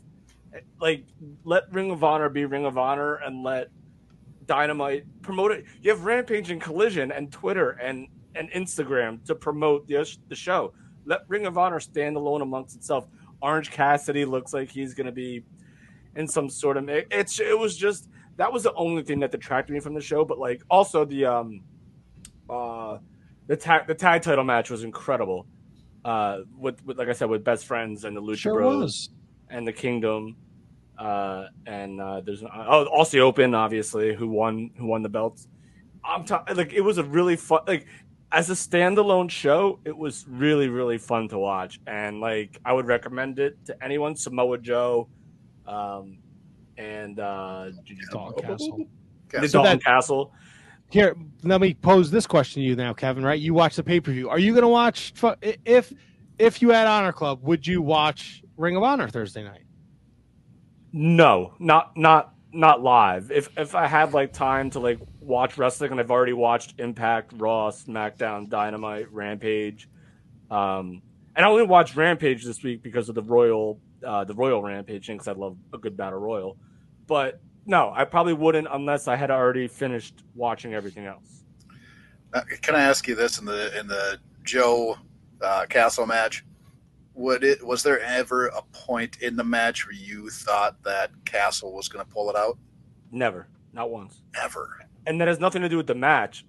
It, it, it has nothing to do with the match itself. It just and there's no there's no chance f- from the day the match was announced that that I ever thought Dal- Dalton Castle was going to win. And that also kind of goes like the fact that the Claudio Castagnoli and I know that Mark Briscoe kind of got hurt, so I know that changes the whole dynamic of the the main event that you announced like literally the day after or the two days after, um, you know, blood and guts, like where Pac like walks out, and so now that's like your de facto storyline. And I get it, you had to do it, but it like never thought Pac had a chance. Never thought. I thought Willow Nightingale had a chance. I really did, especially after the finish of the uh, the the men's world title match right before it. I really thought Willow Nightingale could have won, but uh, the the match was so good. That match was so freaking fun to watch. I'm going to throw I- this out there. Is the is the Willow Nightingale bloom off the rose? How many times can we watch her rise from the ashes to challenge for a title just to lose it? I don't think so. I think I think that people love her too much. Uh, I think overall she has just. I think positivity at the end of the day wins fans over. Uh, not, I'm not saying like John Cena sucks positive, like you know, like I don't think they'll turn on her like John Cena. I just think that she is too good, too fun, too entertaining. To uh, I, I no, do, will she ever be AEW Women's Champion? I don't, I don't think so. But No, I just th- th- they she's easy. Here's a, the the problem is she's she's like the go to girl. She gets put in every single like someone's getting a beat down. Willow makes the save. Now Willow's feuding with the champion, and then Willow is going to challenge the champion, and we think she's going to beat her, but no, she loses. She loses to the TBS Women's Champion. She uses the AEW Women's Champion. She lost her strong title in her first defense. She loses uh, to fucking Athena. She loses in the tournament. You know, like it's she's great, but like, can can you find? Is there a can we can we find somebody else to to fill that role and let maybe let Willow just go on a winning streak and be fucking Willow? Okay, that's a fair point. But for some reason, to me, Willow Nightingale has this aura that seems like she can't she can't be like denied if that makes sense. Like she she has like no matter how like she she's like she's not like like Britt Baker. She's not you know Saraya. She's not Ruby Soho. She's not Toni Storm. But she has this aura where to me it feels like losses don't hurt her. It's just like her personality and her, her infectiousness. Like people want to root for her. So as long as she's losing, to me it still makes people feel like they want to root for her to do better. And what will she? I don't know, but I just I enjoy the heck out of her. Is so we do picks. Everybody picked Athena across the board. Right. Right. So it's it's not about rooting for her to win. It's just obvious. We all picked Claudio. We all picked Athena. Like Willow is doing, she's doing the same thing when she when we get these big shows. She might be in the main event where she's challenging for a championship, but no, but we're not picking her because we know we know it's it's she, she's just that's her position, and that mm-hmm. gets tired over time. At least for me, I can't Yeah. speak for the masses. Are they? Is it? Is it? Are they position, positioning it in such a fashion that when she finally does get it, it's going to be huge, or is this just going to be her her cycle? Is this just going to be what she does over and over? I think it's gonna be so like her winning when she beat Mercedes because Mercedes broke her ankle was huge. And you could have ridden that momentum, right? Because we don't know when Mercedes getting back, and everybody thinks the big dream match is Giulia and Mercedes for that strong title, which is fine. But to have Willow go to Japan to defend the title and lose it is like she's a transitional champion. Like that's she will always be a great underdog and a great challenger. But right now, I just don't see her as as a champion, and I don't Well- know if that's just the way they booked her the last six months or So at the end of the pay per view, Athena, who's obviously a heel, um, raised her hand. I know it's Ring of Honor, so I guess it doesn't necessarily mean all that much as a po- but like then she even bowed down to her, like she like literally bowed to her like Japan style. Yeah, but then So- she beat the shit out of her. Yeah, but Yeah, she beat her up out. It was all the, the thing. is wait, the no, wait, what? was- Yes, She beat the shit out of her after the sh- after the yeah, match. she attacked her after the show. Oh, I did not see that. Yeah, the whole thing is Athena doesn't respect anyone in Ring of Honor, so she's a fucking cunt to everybody. Oh, I didn't, I didn't, I did not see that part. I just thought that I thought it was a cool moment at the end of the show where she bowed down to her and uh, like raised her hand and then bowed down to her. I didn't see the part where she beat Yeah, the then shit she kicked her in the back of the crow, the the head. Oh, I did not see that. I'm sorry. That's In the bad. back of the crow? I was Yeah, right, right, the going crow. for something. I was going for something else. Did it Billy Gunn, Billy Billy Gunn style? Right Fuck yeah, dude. Right in the Castagnolis. Oh wow. All right. So Athena's like full fledged, like still like not even giving a fuck heel right now. Right. I don't know if that would that I saw that on social media, so that would have been like maybe that was a social. I didn't see the pay per view, so I can't tell you if that happened on air, but it happened. Yeah, I don't think it happened on the pay per view because I, I watched that till like the credits went. So So uh, Kevin's still in first place, at 152, 64 and one. He went eight and four. Tony is two games behind at 150, 66 and one. He went eight and four. I am a couple games behind at 148, 68 and one. I went nine and three. Brendan was 145, 71 and one. He went seven and five. Hands with Kevin 135, 81 and one, six and six. Um, those are the pay per view picks. Uh, Kevin, anything else about this show before we move on? No, it was awesome. Uh, I recommend it. I don't know how I'm still in first place after not even picking Slammiversary. so Because we all shit the bed on Slammiversary. Yeah, Slammiversary was a shit show. how about Eric Young, baby?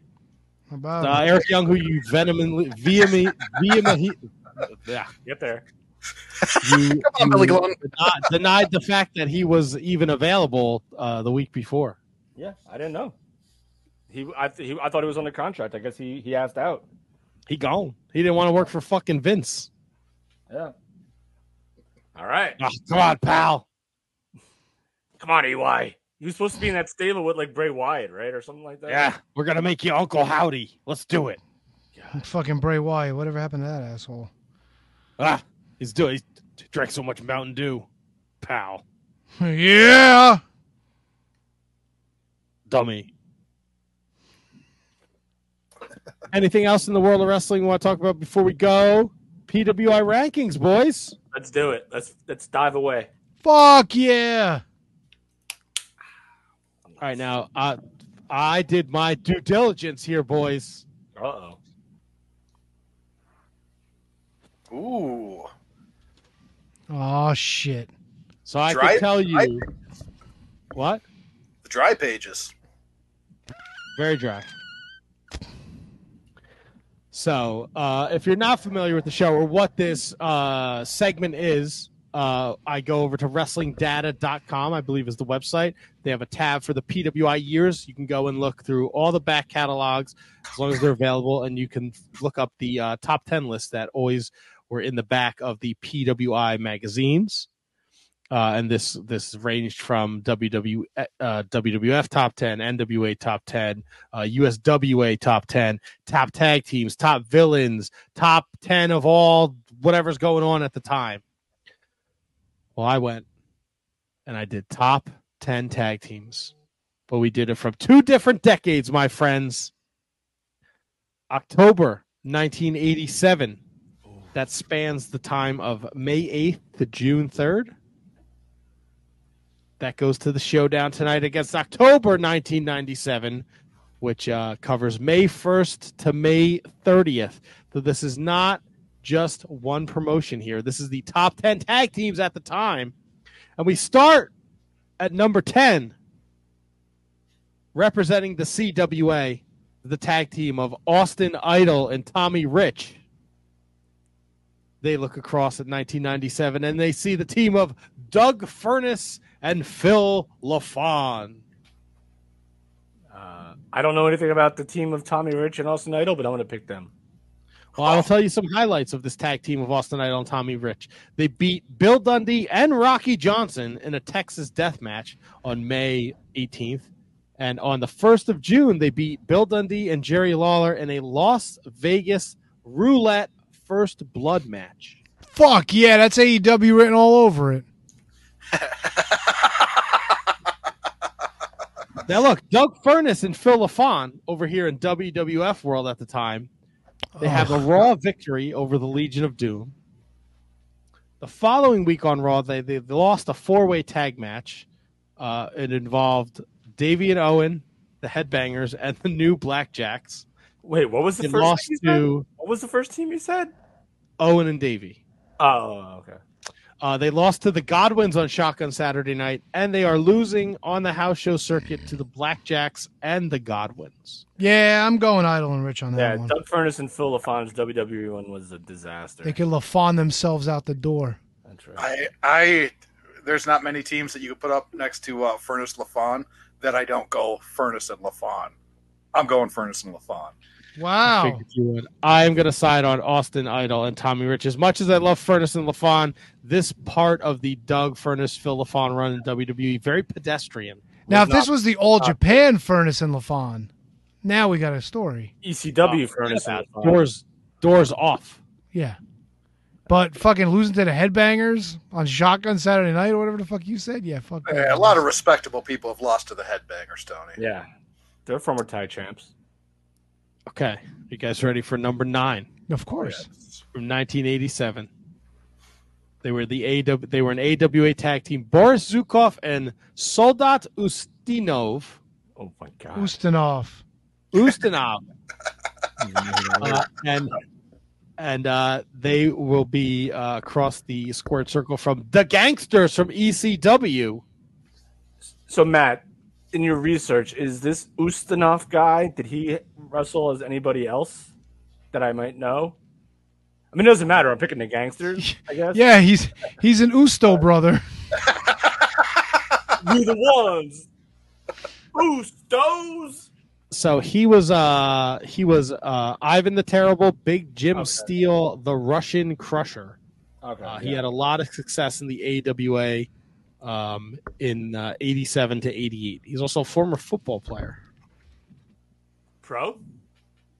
Yeah, he played for the Dallas Cowboys. Nice. And he I'm played in the US USFL. USFL was a big deal back then.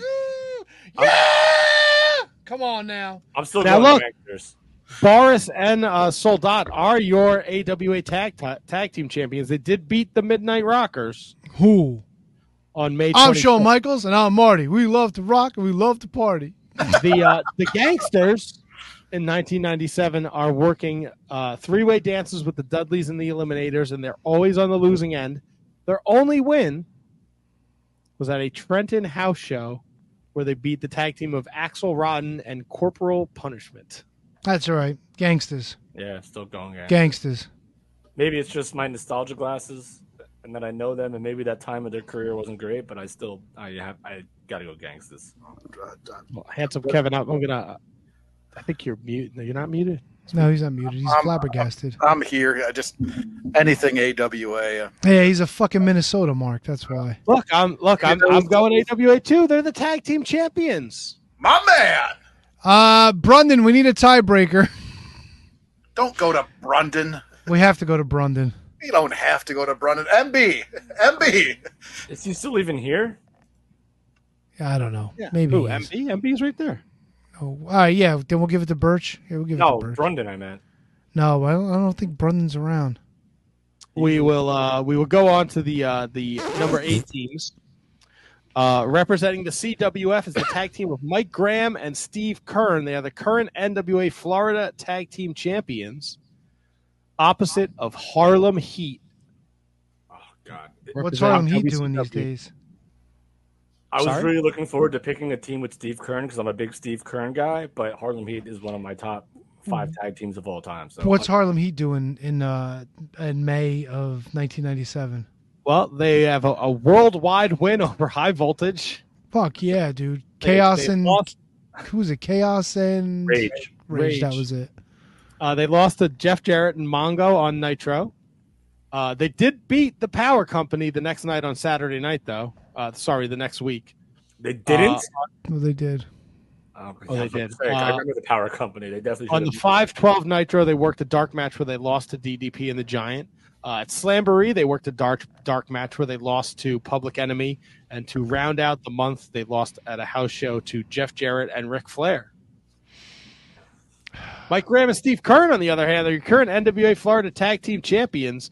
Uh, they beat the Mod Squad uh, on the 17th, and they beat Kevin Sullivan and the Tahi, uh, uh, Tahitian. Tahitian. What? Treat. Tahitan Prince uh, on Tahitian The Prince. 30, what did I say? Tahitian. Oh, No. he said- Kid can't even read. Got fucking Abby sitting below me. Yeah, you thought that Mick Foley putting the picture of Abby as his father on his bedroom wall was was real. What do you guys Um, think? I'm going Graham and Keirn. for the sake of the game, even though how much I love Harlem Heat, if they're the tag team champions at this point, I, I gotta go Keirn and Graham too. Actually, now I have to I have to switch it up. I have to change it. So, and we're not far away from Booker T going solo at, at this point, but I still think that Harlem Heat was so fucking good. Like any um, anytime they were out there, it was like you thought that they were going to win. Like anytime against anybody, and and great tag teams. I I, I go Harlem Heat.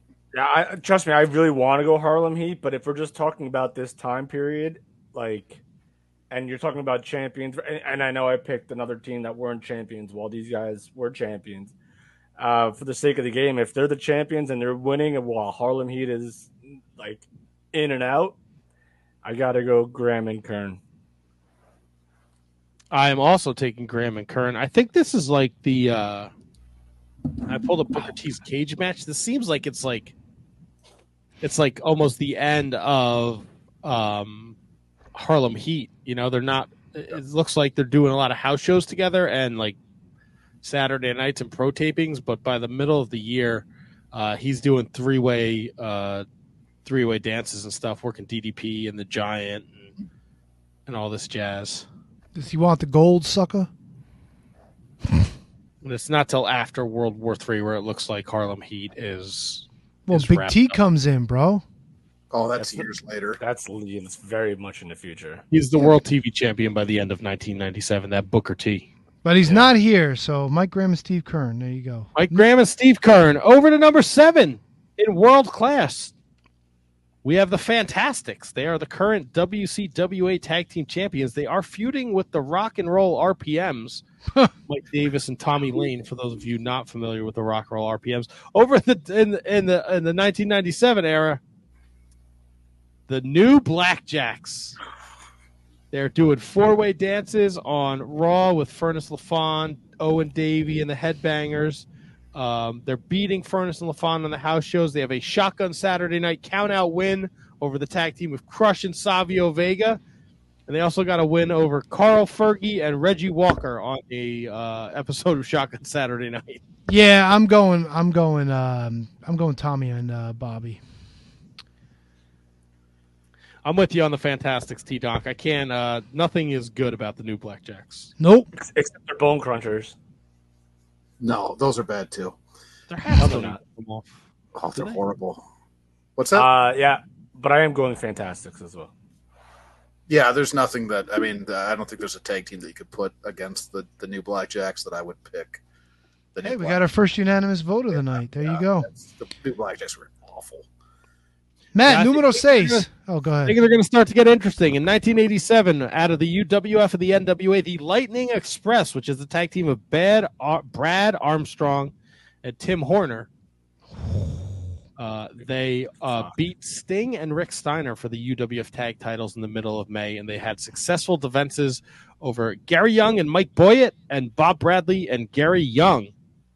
In 1997, it's the current ECW tag team champions, the Eliminators.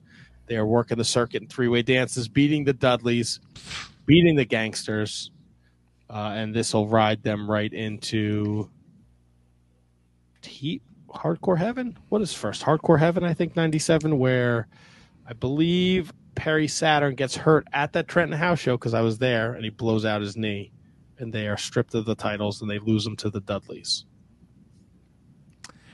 Yeah, I'm going eliminators. I second that. Eliminators, here, here. Same. Yeah. Yeah, I'm with you. We got our fucking second unanimous vote. I And, like a, and our first win for 1997. Guess what? Yeah. Not going to get any better for 97. Uh, maybe. it. Number Maybe. five. Number five in 1987 is the Midnight Express. They are all over the place. Uh, Mid Atlantic, JCP, UWF, CWF. They're the current NWA US Tag Team Champions. Now this is uh this is Bobby and Stan or Bobby and Dennis. It's Bobby and Stan. Okay. All right.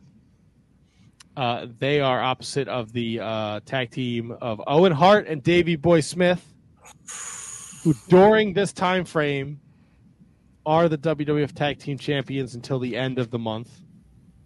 Owen's also the IC champion, and they're working a lot on house shows against the team of Steve Austin and Ahmed Johnson. um, it's a tough one. The Midnights are working a lot more, right? But they're not winning. They're they're they're they have the NWA US Championships. They beat Windham and Garvin in the tournament finals, but they're in CWF losing to the Rock and Roll Express. They're losing to Ron and Jimmy Garvin. Um, what's this say? Three on two with Country Bear. I don't know if that makes sense.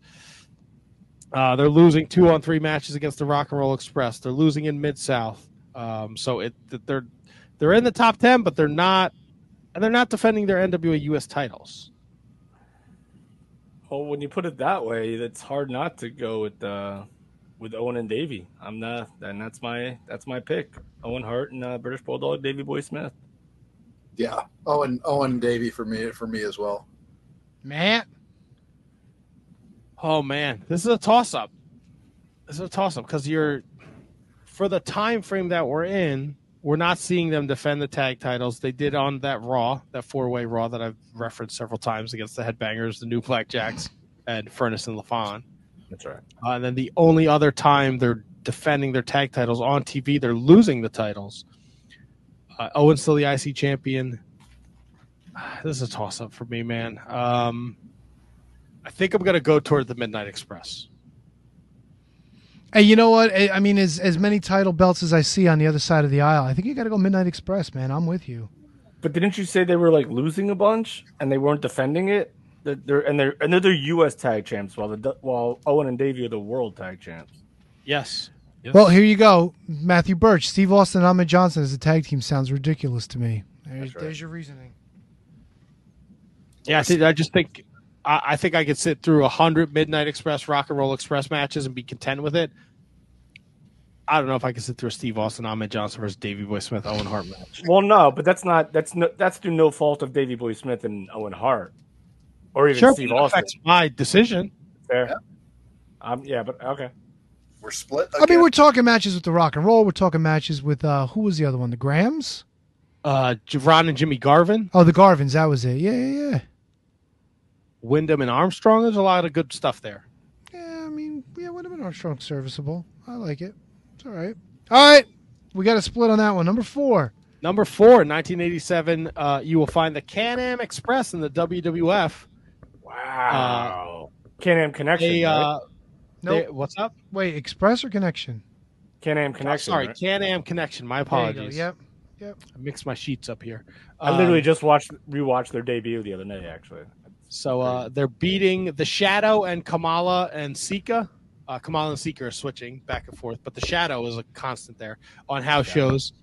Uh, on Superstars, they lose to the Islanders by countout, uh, and then on the second of uh, June, they get a, a squash win, and on the third, the last day of the month, they get a win over the champs, the Hart Foundation, by countout. Over in 1997, Hall and Nash, the outsiders. They're in Japan on the third with Masahiro Chono getting a win over the Great Muta and the Steiner brothers. They are your current WCW Tag Team Champions. Uh, they do, however, lose at Slamboree as they team with Syxx against Flair, Piper, and Kevin Greene. During this time frame, they do not defend the WCW Tag Team Championships once. You still got to go Hall and Nash. yeah, absolutely. You got to go Hall and Nash, dude. hundred percent, hundred percent. I'm with you. I agree. I'm just throwing out the facts there, people. I understand. So everyone, Hall and Nash runs the table. yeah. On to number three. Uh oh. in 1987, the Rock and Roll Express. Oh boy, that's gonna be tough to beat. They Not champions. feuding- Of, oh, they're they're not the champs though. They're not, but they are feuding all over the territories with the Midnight Express. Uh, they also have wins um, over Luger, the team of Luger and Flair. And they did uh, lose the NWA Tag Team Champions to Rick Rude and Manny Fernandez. In 1997, your number three team, the Legion of Doom. They are feuding on the house shows with Crush and Savio Vega. As previous mentioned, they lost to Furnace and LaFon on the May 5th Raw. On the 12th of May, they beat uh, PG 13 on Raw. Uh, and on the house shows, they are teaming with uh, Steve Austin uh, and wrestling the Hart Foundation, Owen, Davey, and Brian Pillman. They also have a win on Raw over the tag team of Brian Pillman and Anvil. Yeah, I'm going Rock and Roll Express. Yeah, I think I'm with you, Tony. Uh, this is not the greatest version of LOD. I don't care. Like, yeah, I'm going Rock and Roll Express. Yeah, and I've never been. I'm not a giant LOD guy, e- either way, any time period, any time. But They're yeah, Minnesota. I know they are. I know they are. Uh, but give me the Express. Matt, I'm with you. The Rock and Roll Express all the way. got another unanimous. Number two in 1987, the Hart Foundation. They're the WWF Tag Team Champions for the whole entirety of May. They are working the house show circuit in steel cage tag team matches against the Bulldogs, and they are winning. With their only loss in the month coming to the Strike Force, uh, the Can Am Connection, excuse me. Can Am Connection by by count out. Who's number two on the other side? the Steiner brothers. Oh shit! On Nitro, dark match, they beat the Power Company. On Worldwide on the 7th, they get a win over Public Enemy. On Worldwide tapings on the 8th, they get a win over Max and Rick Fuller. On Saturday night's main event, they defeat uh, the French Canadians Wait, Saturday night's main event? Uh, Saturday night, WCW Saturday night. Excuse me. Jesus. Jesus. Wait, what? the the amazing French Canadians? yes, the amazing French Canadian. Okay. Uh, on the uh, 17th on a house show, they beat the Public Enemy, and then at Slamboree, 1997, they get a win over Konnan and Hugh Morris. This might be the this might be the toughest one. Not for me. I'm going Hart Foundation. Yep. Fuck that. Fuck Wait, that. so Matt, they were the Hart Foundation were the champs the entire month, Yes, and how many times did they defend the belts?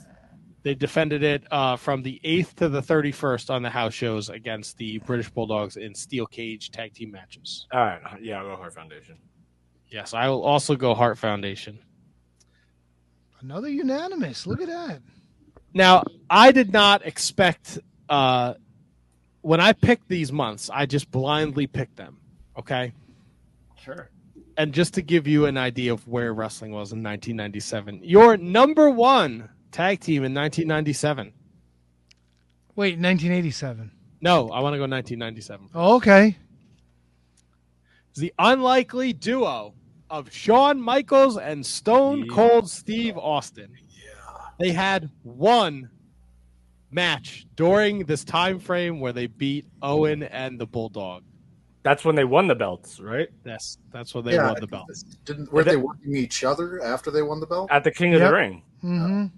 Yes, and then Shawn got hurt again, and that's how we got Dude Love. 1997, people. But in 1987, your number one tag team is the Road Warriors. They are engrossed in a feud with the Raging Bull Manny Fernandez and Rick Rude, where they are challenging them uh, for the NWA titles. Um, they are beating them in the NWA. They are losing to them in the CWF. They also have wins in the NWA over Arn and Lex, Lex, Rick, and Tully in six man tag action where they're teaming with Dusty Rhodes. Um, they beat this uh, powerhouse duo, Mike Force and Rick Sullivan. Oh yeah. Uh, they also have a win over Kevin Sullivan and the Tahitian Prince. Closer? Yeah. Closer, better? No, it was good. Yeah. Uh, and then they lost with Dusty uh, to the team of Arn Anderson, Lex Luger, and Tully Blanchard to end out the month. Yeah, to me, to, to me, this is a no-brainer. This is the one that I'll I'll give to the Road Warriors. Yeah. I will I, also go Road Warriors. I think you. I think you kind of have to. No, I mean, like Shawn and and Austin were just like an unlikely thrown together. Yeah, it was it was all that was all for storyline, whereas the Road Warriors were a legit team.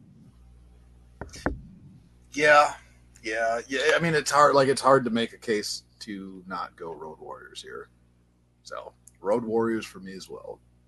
Road Warriors across the board. They only defended the tag titles once, uh, Shawn and Austin, and it was against the Legion of Doom on a Raw where they lost by countout.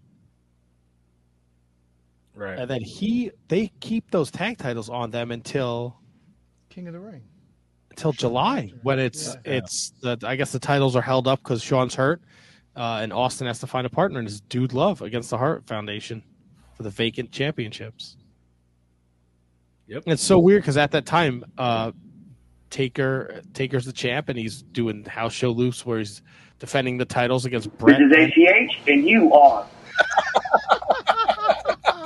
Bret and Austin uh, in three way dances. So it's real, real weird stuff here, Damn. right? And they go Oh. what double DQ at the King of the Ring '97. Double DP. What? Fuck yeah, dude. Double DP, sexy. Well. I No, mean, but you, you couldn't you couldn't have had either one of those guys lose it at that point in 1997. But sounds like 87's got a uh, a victory here. Yeah, we got two draws, but it really doesn't matter because the uh, the final score anyway is uh, six to two. So even if they went to 1997, it didn't matter. Just to recap: Idol and Rich, everybody but HK, who went Furnace and LaFon, Zhukov and Ustinov were HK and Matt. Tony and Kevin took the Gangstas.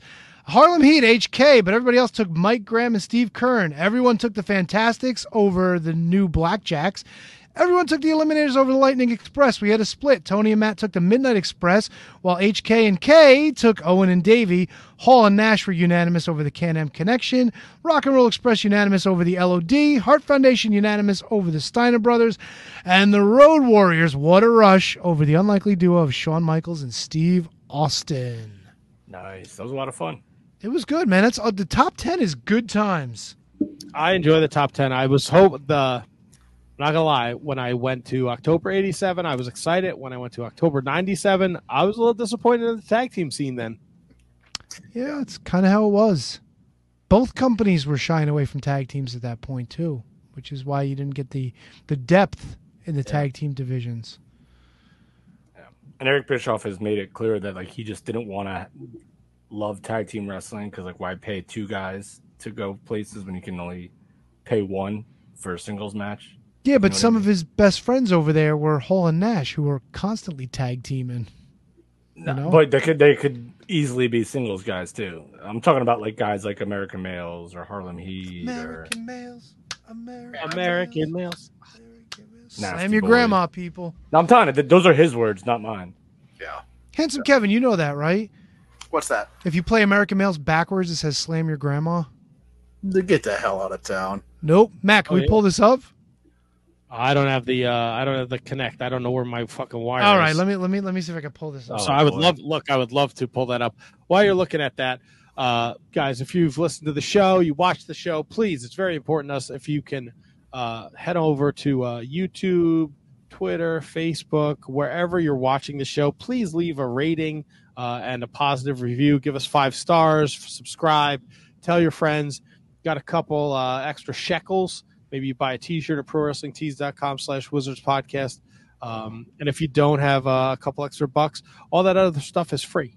It's free. Just to hit the like button. If you to subscribe, leave a little review, give five stars. It costs you nothing. Uh, if you do have a couple extra bucks, you don't need another wrestling T-shirt, right? You're like, you know what? I'm going to hold off on the T-shirts. It's summer. It's hot. I got shirts with no sleeves on anyway. You want to check out the Patreon. For as little as a dollar a month, you can check out our Patreon, patreon.com slash wizards podcast. Three bucks a month gets you a bonus content. And you want the bonus content because uh, HK, KJG, and Brundon banged out two awesome episodes over the weekend, and they are available now on our Patreon. Uh, one is uh, about the San Diego Comic Con releases of the action figure Nope, stuff. nope, nope, No. nope, nope, nope. Oh, we didn't do that one. No, we didn't do that one because we didn't. we- Awesome. That's even better. Yeah, we did um, we did unresolved storylines. All right. Uh, and we did things that we thought when we were younger in professional wrestling, storylines, characters, gimmicks that we thought were real in real time. Oh, that's awesome. That's I should have read the Patreon descriptions when uh, you guys emailed them to me. It's But, fine, uh, Matt. You're listen. You got a lot on your plate, brother. It's all good, bro. but that's the bonus content coming out the ears for you guys. Uh, One dollar a month gets you mentioned on the show for the new Patreons. Three bucks a month gets you our bonus content and the whole back catalog. So everything we've ever done, you get for three bucks a month. Five bucks a month will plug your social medias, uh, and then ten bucks a month you go into the monthly uh, pot where you get to uh, be a part of the show. Uh, special thanks to the mid Carters and legends Kathy Hummer, Manny Kratzo, Danny Rusinello, not Danny Russ on the Twitter machine, Kate Hensler at uh, I don't know what her fucking handle is at Miss Kate Fabe, um, Matt Grifo at Hoot at Matt eighty one, Thomas Kopp at uh, High Five Tom, Brendan Haney at Irish Misfit, Ryan Schlong at Mark Order Pod, Mike Peterson, LOL Mike Peterson, Kevin Rogue at JJ Rogue means something. I don't know. He's part of the fucking Wizards. I don't even know why he's still up there. Michael Hammond, David Henry Bauer, the third Bauerhausen is doing the videos on the YouTube, those little clips, so check them out. And of course, William Mercier Jr., W. Mercier Jr. on the Twitter machine. Fuck yeah, man. Yeah. I want to give a shout out to my good buddy Vince, uh, one of the hosts of Inclusive Breakdown. His wife sent us a little care package today. We got some uh, rhubarb jelly, some rhubarb butter. We got some dandelion jelly. We got some uh, some bell pepper jelly. Delicious stuff. So shout out to Vince for those goodies. How much of that jelly you gonna put on your dog's your dick so your dog can lick it off? I put it on my dick so I can lick it off. Well, I give my dog a good time. What the You got fuck a did he dog? ever, who the fuck did he ever beat? No. I don't know he has a dog. Uh, speaking of which, time to slam your grandma.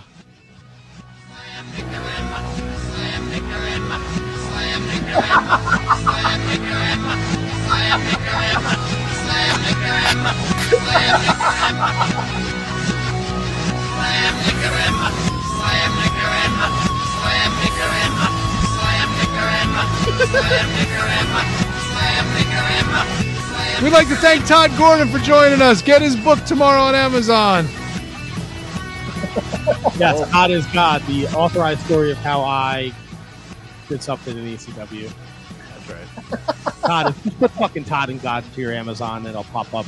Uh, we all have pre-ordered uh, the gimmick, so we'll definitely be talking about that in a couple weeks. So we can definitely have Tod back on when he fixes his fucking headset.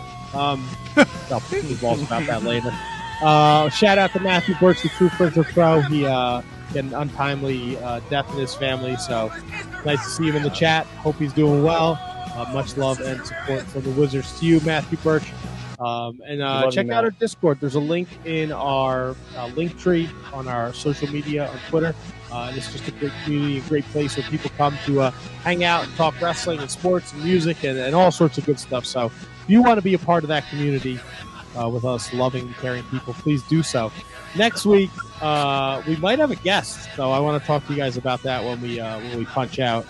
Um, but uh, we're going Wrestlers Court next week, where uh, Handsome Kevin's going to try and defend XPW, uh, and I will be uh, bringing to uh, the board uh, why XPW is the shits. Uh, I won't have all the time to show the show that is going to run here in North this weekend, but I'm sure I'll have something from that show to bring to Judge uh, Judge Tony.